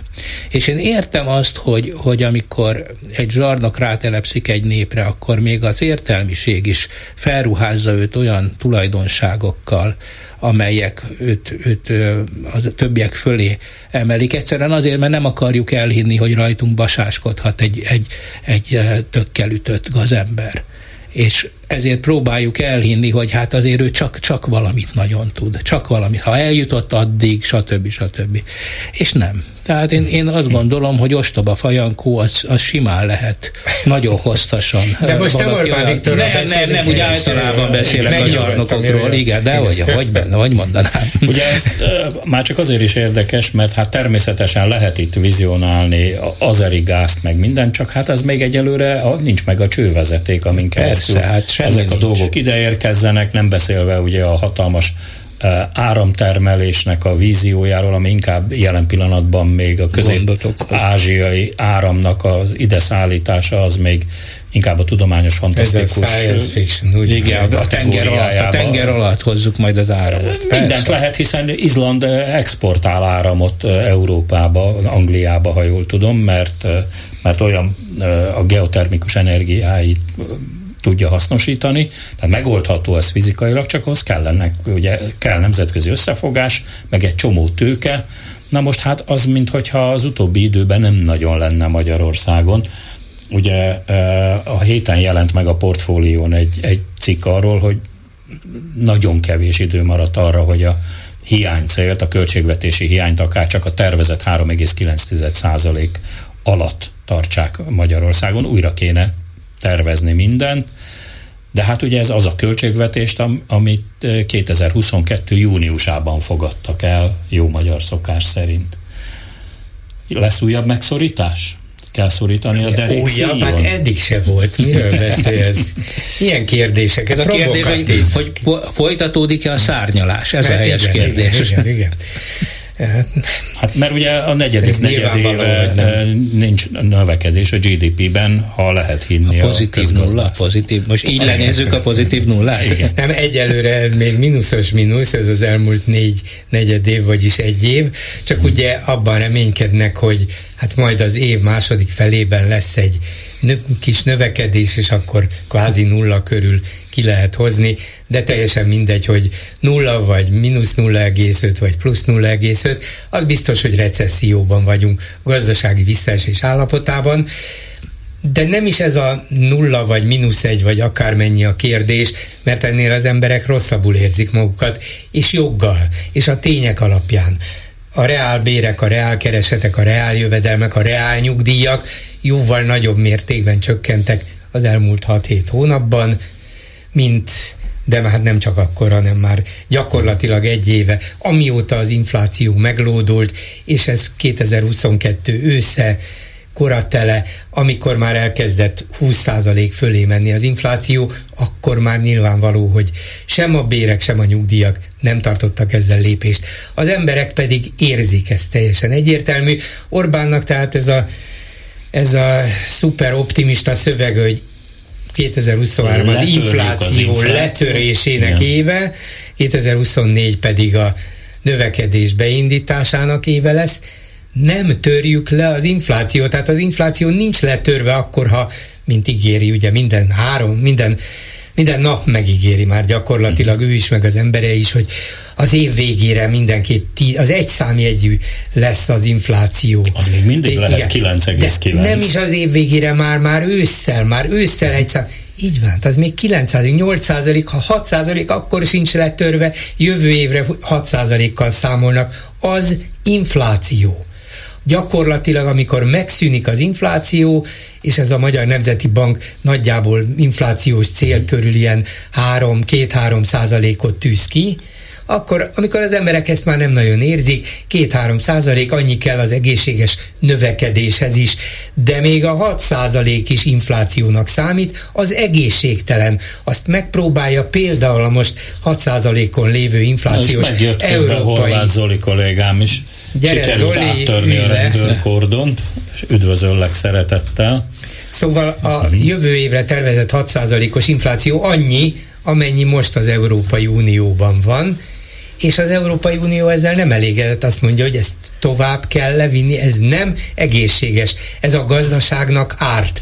Úgyhogy Orbán Viktor itt elmondja a táz magyar népmesét, gyere közelebb Zolia, mikrofonhoz, igen, a, ez így túlzás egy kicsit, de szóval a, az egyszámjegyű infláció is infláció, tehát 2023-ban nem lehet letörni, és valószínűleg még 2024-ben sem, jó esetben talán 24 végére eljuthatnak egy ilyen 3% körül inflációra, de másfél évvel azért és, ne, és van, nehéz számolni, nem tudjuk, mi történik. Még egy matematikai összetevője, amiről uh, Csillag István nem ebben az adásban, egy korábbi adásban beszélt, hogy egész egyszerűen olyan magas volt az előző években, az előző évben az infláció, hogy óhatatlan, hogy, hogy ez a vágtató infláció ez valamelyes csökken, pusztán csak azért, mert egy magas alaphoz képest már kevesebb lesz, tehát Orbán így aztán könnyű lélekkel ígérgeti azt, hogy 10% alá hát, sikerül Biztosra mehet, ezt nem kell Igen, megígérni, ez, ez, ez nem csoda, és főleg nem az, hogy példa. üstökön ragadjuk és levisszük, nem,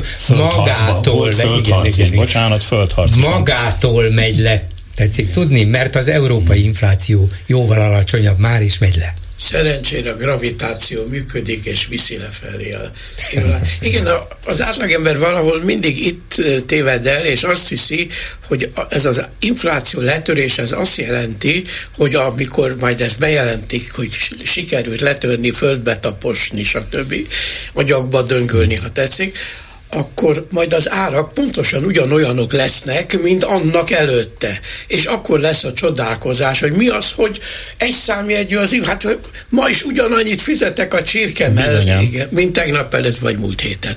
Tehát, hogy mondjam, a, a kommunikáció az, az rettentesen megtévesztő. Hát olyan ez, mint a voodoo babát szurkálnának, amire rá van hímezve az, hogy infláció egy tűvel, és akkor ettől aztán majd, majd az inflációnak annyi lesz, és, és na de lehet-e ilyen helyzetben gazdasági növekedést vizionálni, mert ez meg a másik kérdés, hogy, hogy felelős dolog, mert hiszen például a költségvetésnek 27%-kal kevesebb az adó bevétele, mint amennyit terveztek. Hát akkor a luk tátong rajta, mint a Titanic oldalán. Hova vezet ez? Itt két valóság áll egymással szembe. Az egyik valóság a gazdasági valóság, a másik valóság pedig a politikai kommunikáció. Politikusnak semmi más dolga nincs, csak fényes jövőt ígérni. Magyarán megmondva, ha összevetjük a mai politikai ígéreteket a akár fél évvel ezelőttiekkel, erre az évre, inflációra, növekedésre, bármi az égvilágon egészen más jellegű perspektívákat rajzoltak föl, lényegesen pozitívabbat, optimistábbat, derülátóbbat, mint ami gyakorlatilag megvalósult. Most viszont ugye a növekedést, amit megígérte korábban, és persze elmarad, azt most jövőre ígérik. Magyarán idén letörjük az inflációt, ugye marad ennyi, ha sikerül, és majd akkor ma jövőre lesz növekedés hogy mondjam, kicsit úgy érzem magam, mint a szamára, aminek a, ami, ami elé ugye azt a szénacsomót oda tették, és valahogy akárhogy igyekszik, mindig ugyanolyan távol van tőle. De a másik meg az, hogy ugye úgy teszünk, mint hogyha egy zárt rendszerben főznénk és kotyvasztanánk ezt a dolgot, az inflációkezelést, a, a gazdasági növekedést, de hát azért vannak külső tényezők. És azok a külső tényezők, azok nem csak szigorúan gazdasági tényezők, hanem ennek van pszichológiája. És hogyha elmaradnak olyan befektetések, vagy akár elköltöznek innen olyan vállalkozások a jövőben, amelyek jelentősen hozzátettek a GDP-hez, ezekkel így nem kalkulálunk, holott lehet, hogy a Magyarország egyszerű politikai helyzetéből és megítéléséből még ez is következhet, akkor én azt gondolom, hogy ezek hát nem hogy optimisták, hanem kicsit túlzóan optimisták ezek a várakozások, akár a gazdasági növekedéssel, akár az inflációval kapcsolatban is. Na de Orbán Viktor várakozása és víziója az, hogy mindenképp növekszünk, mi folyton növekszünk, nem tudunk nem növekedni, és most is a a, a bérekkel kapcsolatban, hát az inflációt letörjük ugyan, de hát még mindig jobban nőnek az árak, mint a bérek, hát ez borzasztó, de a B közép, rigmusa, az a lényeg, még, még, még soha nem elég. Vagy tessék emelni a béreket üzenni a rádió interjújában. Hát az és infláció hát, ellen ez, a, ez, de, a, ez az eszköz a béremelés. Hát ez az egyik közgazdasági érdekesség a szavaiban, de a másik, ami még ennél is, mit mondjak, felháborítóbb, üzenget a munkaadóknak, hogy emeljétek föl a béreket, üzenjen saját magának. Hát a pedagógusok bérét ki nem emeli föl. Az egészségügyi szakdolgozók bérét fölemelték évközepén 18%-kal, tudjuk, de az éves számításban 9%-nak felel meg. Mennyi lesz ebben az évben az infláció? Körülbelül 17-18%-os. És akkor a többi állami alkalmazottról nem beszélünk. Hát itt azért lényegében egy millió emberről van szó. Kinek üzeni, hogy még, még, még soha nem elég, tessék kinyitni a pénztárat. Jó, tudjuk, üres. De hmm. akkor ne kiabáljon a levegőben, nem csak az övé üres, hanem a többieké is üres. Na de ez ugyanaz a kettőség, amiről uh, Zoli beszélt az előbb, Horváth Zoli, hogy, hogy van egyszer a politikai kommunikáció, és egyszer meg van a gazdasági valóság, és hát itt még ráadásul ugye vannak a kormányon belül is viták, meg a Nemzeti Bank és a pénzügyminisztérium között is vannak viták, meg pozícióharc is, hogy ugye ki van közelebb a, a, a főnök nemesebbik feléhez, tehát hogy Matolcsi vagy Varga Mihály, szóval itt azért egy nagyon szép ősznek nézünk elébe, amikor majd ö, visszajön a, a nyári szabadságáról az első számú vezetője az országnak.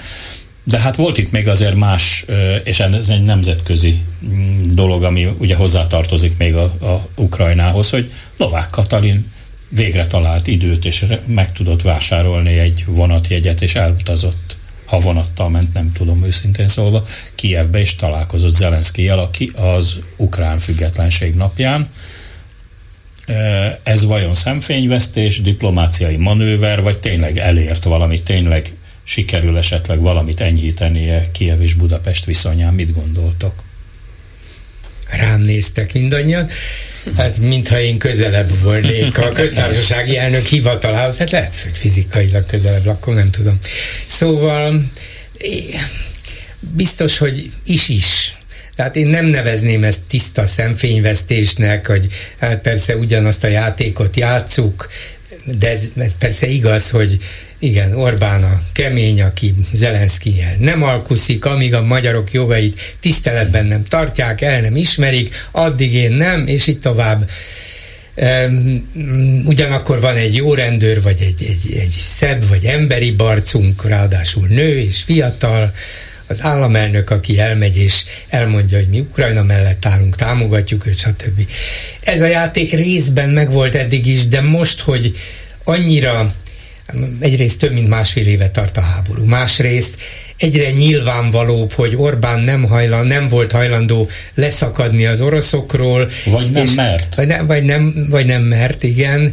És az utolsó pillanatig kitart, bár ahogy utaltam rá korábban, már ő is belátta, hogy ez valószínűleg nem is hosszabb távon már a közeljövőben sem lesz fenntartható. Az az orosz gáz nem biztos, hogy fog jönni, és, és hogy fog jönni. Szóval lehet, hogy éppen ezért, mert a dolgok nem úgy alakultak, ahogy Orbán számított rá, bármennyire a jövőbe lát is, ezért azt gondolja, hogy nem maradhatok ki, nem maradhatok kin az egészből, nem maradhatok az, e, a táboron kívül, ahhoz a, azon a táboron kívül, amelyikhez tartozom, jó, jó, el lehet játszani ezt a pávatáncot, de valamennyire mutatnom kell, hogy én támogatom Ukrajnát, hogy nem vagyok ellene, végül is Amerika is, Nyugat is, az Európai Unió is, mindenki ott van, nincs értelme már tovább ennek a játéknak, de én magam nem mehetek el, mert nem adhatom fel a saját eddigi pozíciómat, nem, mert az olyan volna, mint hogyha vereséget szenvednék,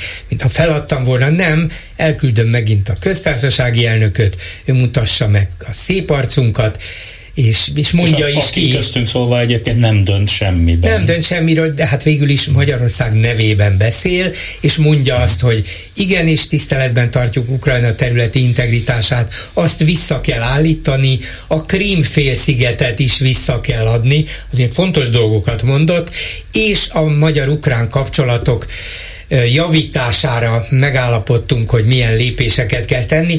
Ezek mindenképpen olyan dolgok, amiket a magyar kormány nevében is van. Nem, nem tehet úgy egy köztársasági elnök, hogy én nekem semmi közöm a magyar kormányhoz, és a magyar kormány se tehet úgy, hogy nekem semmi közöm a köztársasági elnökhöz. Nem, ő Magyarország nevében beszél, csak Orbán még nem dobhatja be az összes lapját, mert az vereségnek látszana, úgyhogy szép lassan, óvatosan. Hát, nekem azért az a, az a véleményem ezzel, hogy persze nem önálló entitása a köztársasági elnök, ez, ezt már elég világossá tette szerintem többször. Most sem, semmi okunk nincs, hogy azt gondoljuk, hogy most hirtelen megjött valami otthon, és, és akkor most ő hirtelen ukrán barát lett. Szerintem ez visszatérés egyszerűen a páva tánchoz. Orbán eltolódott a katyusa felé, és, és most, most megpróbál mégiscsak páva táncolni. És ezt látjuk. Én nem, nem gondolom, hogy ennek olyan, olyan nagy jelentősége van, ha csak az nem, hogy esetleg leesett, hogy ennek a háborúnak vége lesz, és a vége az nem az lesz, hogy, hogy Oroszországgal határos lesz Magyarország, hanem az lesz, hogy újjá kell építeni Ukrajnát, és az a politika, amit ő eddig űzött, az tulajdonképpen párjává tette Magyarországot a legnagyobb bizniszben, mert nem a háború a legnagyobb biznisz, hanem az újjáépítés, és ha abból kimarad Magyarország, annak beláthatatlan gazdasági következményei lesznek. És politikai. Hát politikai is, de mondjuk az majd hát idővel, igen, igen, igen igazad van. Abszolút. De az hogy, az, hogy azért látjuk, hogy az építőiparral már miket trükköznek, hogy valamit mégiscsak lehessen építeni, ugye azok a hatalmas kapacitások. És hogyha ki fogunk maradni Ukrajna újjáépítéséből, az Magyarországnak olyan, tehát úgy felgyorsítja az eddig is leszakadó pályán lévő mozgásunkat, hogy szerintem ezt, ezt a kockázatot már a sajátjai sem vállalták. Tehát ott mindenki építeni akar, és, és hát van egy ilyen belső nyomása a, a, az ő kreálmányainak. Én, én egyetértek mindazokkal a feltételezésekkel, amik itt elhangzottak, és egy, hogy mondjam, egy pozitív momentumot azért hagyták. Én úgy ez a történethez számomra mégiscsak olyan a, az államelnöknek a megjelenése Ukrajnába és megszólalása, ami emlékeztet a diplomáciára végre. Szóval... Mint ha lenne külügyminiszterünk is. hát aki nyilván nem egy országnak, egy országnak van külpolitikája, és annak csak egy letéteményese, a, még ha a fő letéteményese El tudjátok képzelni, hogy Szijjártót küldjék el Kievbe egyengetni az ukrán-magyar viszont? Hát egy láttengó meccsre biztosan kihívna az ellenzéket. Úgyhogy ilyen szempontból Novák Katalonira, mint kísérleti diplomácia léggömbre tekinthetünk. Tehát én is úgy gondolom, hogy, hogy mondjam, a, legalábbis a reálpolitikai elét látom abban megmutatkozni, hogy egy olyan alkalomra megy ki a Novák Katalin, amikor, amikor Ukrajna deklarál valamit, ehhez a deklarációhoz ha tetszik, ugye a legszélső formájába csatlakozik, mert annak kijelentése, hogy Krím visszaadásával kell véget érni a, a háborúnak, az mégis egy hatalom és hatáskör nélküli magyar főség mondja ki, de mégis ki mondja, és ezt Magyarország mondja ki, és magyar, ne, senki nem határolódott el attól Magyarországon, hogy hogy, hogy mondhat ilyet a ö, államelnök mondja, kivéve a Mandiner troll csapata válogatottja, Épp amit, egy, amit egy nagy élvezettel olvastam az elmúlt napokban, mert se köpni, se nyelni, szóval az a gyűlölet szó, amit, amit ez a szerencsétlen asszony tőlük most kapott, szerencsére az ilyenfajta átkok 48 óta nem szoktak megvalósulni, vagy megfogadni, de a lényeg az, hogy, hogy ezt mindenképpen vegyük észre, és nyilvánvalóan észre fogja venni a nyugat, és ez mindig egy hivatkozási alap lesz, hogy hát azért mi tulajdonképpen mondtuk, meg valamit tettünk, igenis megkezdődött a visszaoldalgás, megkezdődött a visszaoldalgás, tetszik, nem tetszik, a nagy látnoknak is be kell látnia, hogy ez a víziója valószínűleg nem fog megvalósulni. Csak úgy látja be, hogy nem ő látja be, hanem helyette a Novák Katalin, ugye? Mert ehhez persze ért. És igen, már... még egy, egy dolgot igen. még hadd mondjak ehhez, hogy igen, Zoli mondta, hogy melyik Zoli? hogy hogy ez a háború nem úgy fog véget érni, nem tudjuk mikor és pontosan hogyan, de úgy biztos nem fog már, ezt az elmúlt másfél év igazolta, bizonyította, hogy az oroszok eljönnek a magyar határig. Nem. Ugye az oroszok ezt a háborút már abban az értelemben biztos nem tudják megnyerni, ahogy ők megnyerni akarták volna, marad egy független Ukrajna, nem tudjuk pontosan mekkora területen, milyen feltételekkel, milyen tűzszünettel, békével, akármivel, de ott lesz, és nem lesz gyenge, mert a nyugatnak létérdeke lesz gazdasági és és politikai és katonai megerősítése. Magyarán, ha ezzel az Ukrajnával szemben foglal állást a magyar politika, akkor teljesen kiírja magát minden lehetőségből és minden szimpátiából. Tehát szerintem ezt belátva kezdenek el szépen lassan, úgy téve, mintha nem is változott volna semmi, azért az ukránokhoz legalább így közeledni. Van egy régi diplomáciai közhely, hogy a barátaid lakjanak hozzád minél közelebb, és az ellenségeid minél távolabb. Na most pontosan ebből kiindulva, hogy nem csak az orosz határ nem jön el a magyarhoz, hanem a, valószínűleg a magyar sem fog elmenni az oroszhoz, a sokak reménye ellenére, ezért nyilvánvaló egy szomszéddal ki kell majd alakítani valami módusz vivendit, hogy azok a személyek fogják kialakítani ezt a módusz vivendit, akik ma játszanak, azt persze nem tudjuk.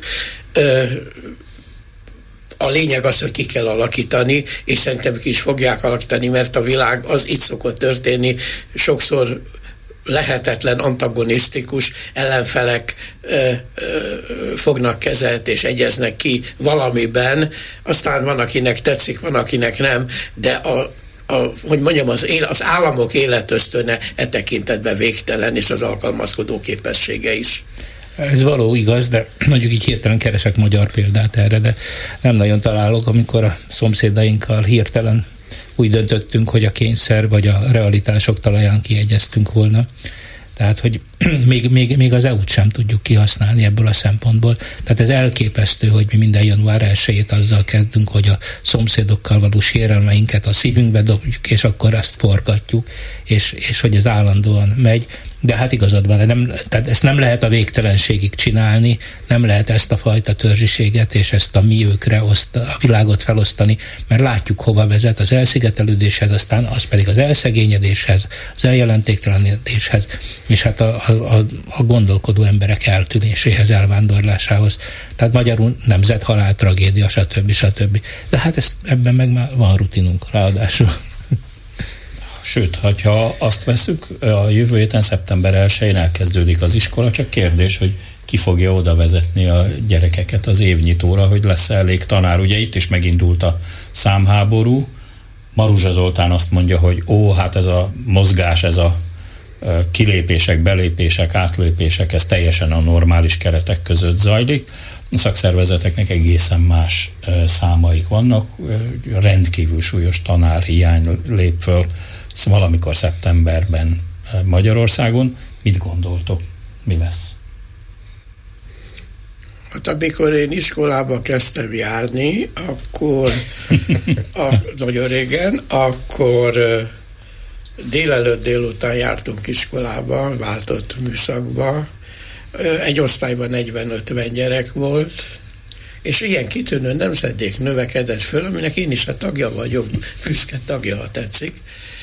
Magyarán megmondva ebből indul ki, gondolom a hatalom is, hogy hát fele ennyi tanárral is simán meg lehet mindent oldani, mert végül is statisztikailag el fogják végezni a, a gyerekek az iskolát ilyen-olyan eredményekkel, ilyen-olyan képességekkel és ismeretekkel lépve ki a, a kapukon. Az eredményt illetően meg hát csak az a kérdés, hogy ez a cél, vagy, vagy ez valami cél nem tudunk, valamilyen célt nem tudunk elérni. Ha azt akarjuk, hogy egy kezelhető, elbizonytalanított, létbizonytalanságban élő és ezért politikailag manipulálható választói tömeget hozunk létre, akkor gyakorlatilag semmi probléma ezzel az oktatási rendszerrel nincsen. Azok, akik valamit akartak, változtatni, fejleszteni a legfejlettebb módszerekhez és a legfejlettebb ismeretekhez közelíteni, azok már szép lassan úgyis ki hogy mondjam, szelektálódtak ebből a, a rendszerből, és folyamatosan szelektálódnak. Ö, és hát lássuk be, amikor ezek a, a, a, a oktatós, oktatásügyi megmozdulások létrejöttek, meglepő volt, hogy, hogy, hogy a tanár, az oktató társadalom nem teljes egészében mozdult el, sőt, kisebb hányadában mozdult meg ezekben, a, ezekben az akciókban. Magyarán megmondva azok, úgy tűnik, akik benn maradnak, valamiért még ezt a helyzetet is elfogadják. Tehát én szerintem ö, nem fognak valóra válni azok a apokaliptikus uh-huh. jóslatok, amik az oktatás összeomlásáról beszélnek, hiszen Magyarországon sokszor ezt tapasztaljuk, hogy a rendszerek nem omlanak össze, csak éppen vegetálnak esetleg a, a nulla szint alatt. Működik a hatalom részéről a megosztás elve, hiszen a héten ugye a tehetséggondozó tanároknak beígértek másfél milliárd forintos támogatást, ami tanáronként havonta 70 ezer forintot jelent, miközben ugyanazon a héten, amikor 45 milliárd forintot juttat Magyarország segélyként a boszniai szerb államnak, tehát a boszniai szerb állam fontosabb, mint a pedagógusok fizetésének a rendezése, ha úgy veszem. És megint egy fél frutiért indulhatnak versenybe a tanárok, amit majd egy államtitkár fog nekik odaígérni. Tehát a megosztás technikája az működik. Hát ezt nem tudom, hogy ez megosztás, mert összesen 1500 középiskolai tanár kaphat ebből a pályázati pénzből, és valószínűleg a havi 70 ezer forintért egyikük se fogja a nyakát törni, hogy hű, hát ha ezt nem kapom meg, akkor, akkor vége, akkor inkább távozom innét. Azért erre ne vegyél mérget. Igen, nem, mérget nem veszek külön, és hol lehet hát lehet, hogy mások a, a, a, azért a viszonyok mondjuk Egerben, és mások Budapesten. De az, hogy 1500 tanárral nem lehet szerintem éket verni a pedagógusok között, éket vernek ők saját maguk közé. Én is úgy gondolom, ha már kibírták százvalahány ezren az eddigi hányattatásokat és a méltatlan megaláztatásokat és az elszegényedésüket és a jogaik és a kompetenciáik fokozatos csorbítását, elvételét, akkor most már szerintem ott tartanak, hogy mit csináljunk? Kivárjuk azt, amíg talán tényleg ez a megáltalkodott gonosz Brüsszel kinyitja a pénztárcát, mert előbb-utóbb mégiscsak Orbán Viktor fog győzni, Brüsszel fizet, és akkor nekünk fölemelik a fizetésünket mondjuk 40 kal ha pedig én most kilépnék, akkor bottal üthetném annak a fizetésemelésnek a nyomát is. Úgyhogy azt gondolom, hogy nem következik be a tömeges eltávozás, bizonyos értelemben ez jó, hát az, az volna rossz, hogyha hirtelen 10-20 ezer pedagógus fölállna, nem tudom, hogy működnének az iskolák. Ugyanakkor az lett volna jó, hogyha fölállnak nem a szállásukból, hanem kimennek az utcára, és azt mondják, vagy azt mondják, hogy na jó, ezen a héten nem tanítunk. Ha ezt megtette volna több tízezer pedagógus, akkor valószínűleg a kormány se szórakozhatott volna velük ennyi. Ez, ez a módszer Romániában működött? Igen. Igen, Igen a 200 ezeres tüntetéssel. Csak hát mi nem vagyunk Románia sem. Jó. Jó, hát nálunk a, a pedagógusok himnusza addig, amíg ez a Gyuri által vázolt optimális jövő bekövetkezik, a Ha megversz, mis imádlak én című kuplé, mert úgy tűnik, úgy tűnik, hogy valóban, hogy mondjam, rokonszervés hit kérdése az, hogy a tanári kar és a tanári társadalom, vagy a pedagógus társadalomnak egy jelentős része nyilván a politikai szimpátiát vezérelve elfogadja ezt a pozíciót. Hát én tartok otthon pedagógus, tehát van, van egy kis fogalmam erről a dologról, és nagyon érdekes, hogy, hogy így a, a, az ismeretségi körben is azt látom, hogy egyfelől az a védekezés, hogy de hát mi pedagógusok vagyunk, a béke, a megértés, az elfogadás emberei, nem a harcos figurák. A másik dolog az, hogy azt is látom, hogy körülbelül amikor én ugye ratkó gyerek, vagy ratkó gyerek vagyok, az azt jelenti, hogy tényleg hihetetlen osztálylétszámok, és a pedagógusok pedig egy nagyon, nagyon furcsa kontraszelektált társadalom volt már. Akkor is, illetve akkor az volt, és most is az, volt egy időszak, amikor talán nem, nem így nézett ki, az ment pedagógusnak, aki mindenre alkalmatlan volt, elvégezte az egyetemet, és utána utána nagyon nem tudott elhelyezkedni a, a, a, azon a helyen, ahol, ahol egyébként úgy, úgy jobban tudott volna érvényesülni, vagy pedig nagyon elszánt, nagyon hitű, nagyon elkötelezett, nagyon elkötelezett ember, és ő, ő, ő, ő, ő egy forintért is, vagy ha ő fizetett volna, akkor is elmegy pedagógusnak. És ez sokáig ez a dinamika, ez megvolt. Ugye egy tanáriban annak egy külön mikroklímája volt már szociológiailag, tényleg ezek a figurák ott voltak, nyilván aztán a, a tenni akarókból lettek a a szerencsétlenek, alkoholisták, nem tudom micsodák, a többiekből meg iskolaigazgatók. E, és aztán ez, ez valahogy a rendszerváltásnál egy kicsit megváltozott, én úgy éreztem, hogy ott volt, ott volt egy kis pesgés, aztán nagyon gyorsan visszarendeződött, és szerintem most megint ez a helyzet, csak most már ott van, hogy már a bemeneti oldalon sem jelennek meg a pedagógusi pályán azok az emberek, akik akik, akik valami többre hivatottak akarnak lenni. Tényleg megjelennek a nagyon elkötelezettek, meg akik már 280-ban, nem tudom mennyi most a legalja, meg azok. Tehát akik, akkor elmegyek tanárnak. És, és ez, ez, ezt azért látjuk. Látjuk a viselkedésben, a mostani pedagógus társadalom viselkedésében olyan emberek tanítják nagy tételben a gyerekeinket, akik saját magukért nem tudnak kiállni. Érzik ők, tudják ők, minden, minden világos, az csak nem jó ez így, és, és nem, nem akarnak konfliktust, ráadásul hihetetlen uh, Bocsánat, klasszikust idézek, nekünk így is jó. Igen, meg az autoritásba vetett hit, tehát, hogy visszaállt. Ugye, nézzétek meg, hogy az összes oktatási mechanizmus visszaállt. A frontális oktatás, ez a poroszos hozzáállás, az igazgatónak, a, a tankerületnek igaza van, ők leszóltak, mi csak végrehajtjuk, mi csak katonák vagyunk, a gyerek a legkisebb katona, annak is végre kell hajtani. Szóval, hogy ez a mentalitás mentalitás úgy visszakúszott az oktatási rendszerbe, hogy, hogy én ezt látom a legtragikusabbnak, és ez most már látszik a, a PISA teszteken, meg egyáltalán a kompetencia teszteken. Én a békésebb pedagógusoknak figyelmébe ajánlanám egy kollégájukat, bizonyos Makarenkót, aki nem volt egy túl erőszakos ember, de azt az egy bizonyos pofont azt legálisnak tartotta. Na most ezt kéne a pedagógus társadalomnak egyszer kiosztani, nem feltétlen a gyerekeknek, hanem egyen felfelé, egyen fölfelé. Ez kapnak ők azért. Ez végszónak is nagyon jó. Köszönöm szépen a két Zoltánnak, vagyis Horváth Zoltánnak a HVG-től, és Vel Zoltánnak az egriszín.hu munkatársának, valamint Bolgár György kollégámnak, hogy az elmúlt 50 percet így itt a stúdióban tölthettük. Hetes stúdió. A Klubrádió közéleti politikai magazinja.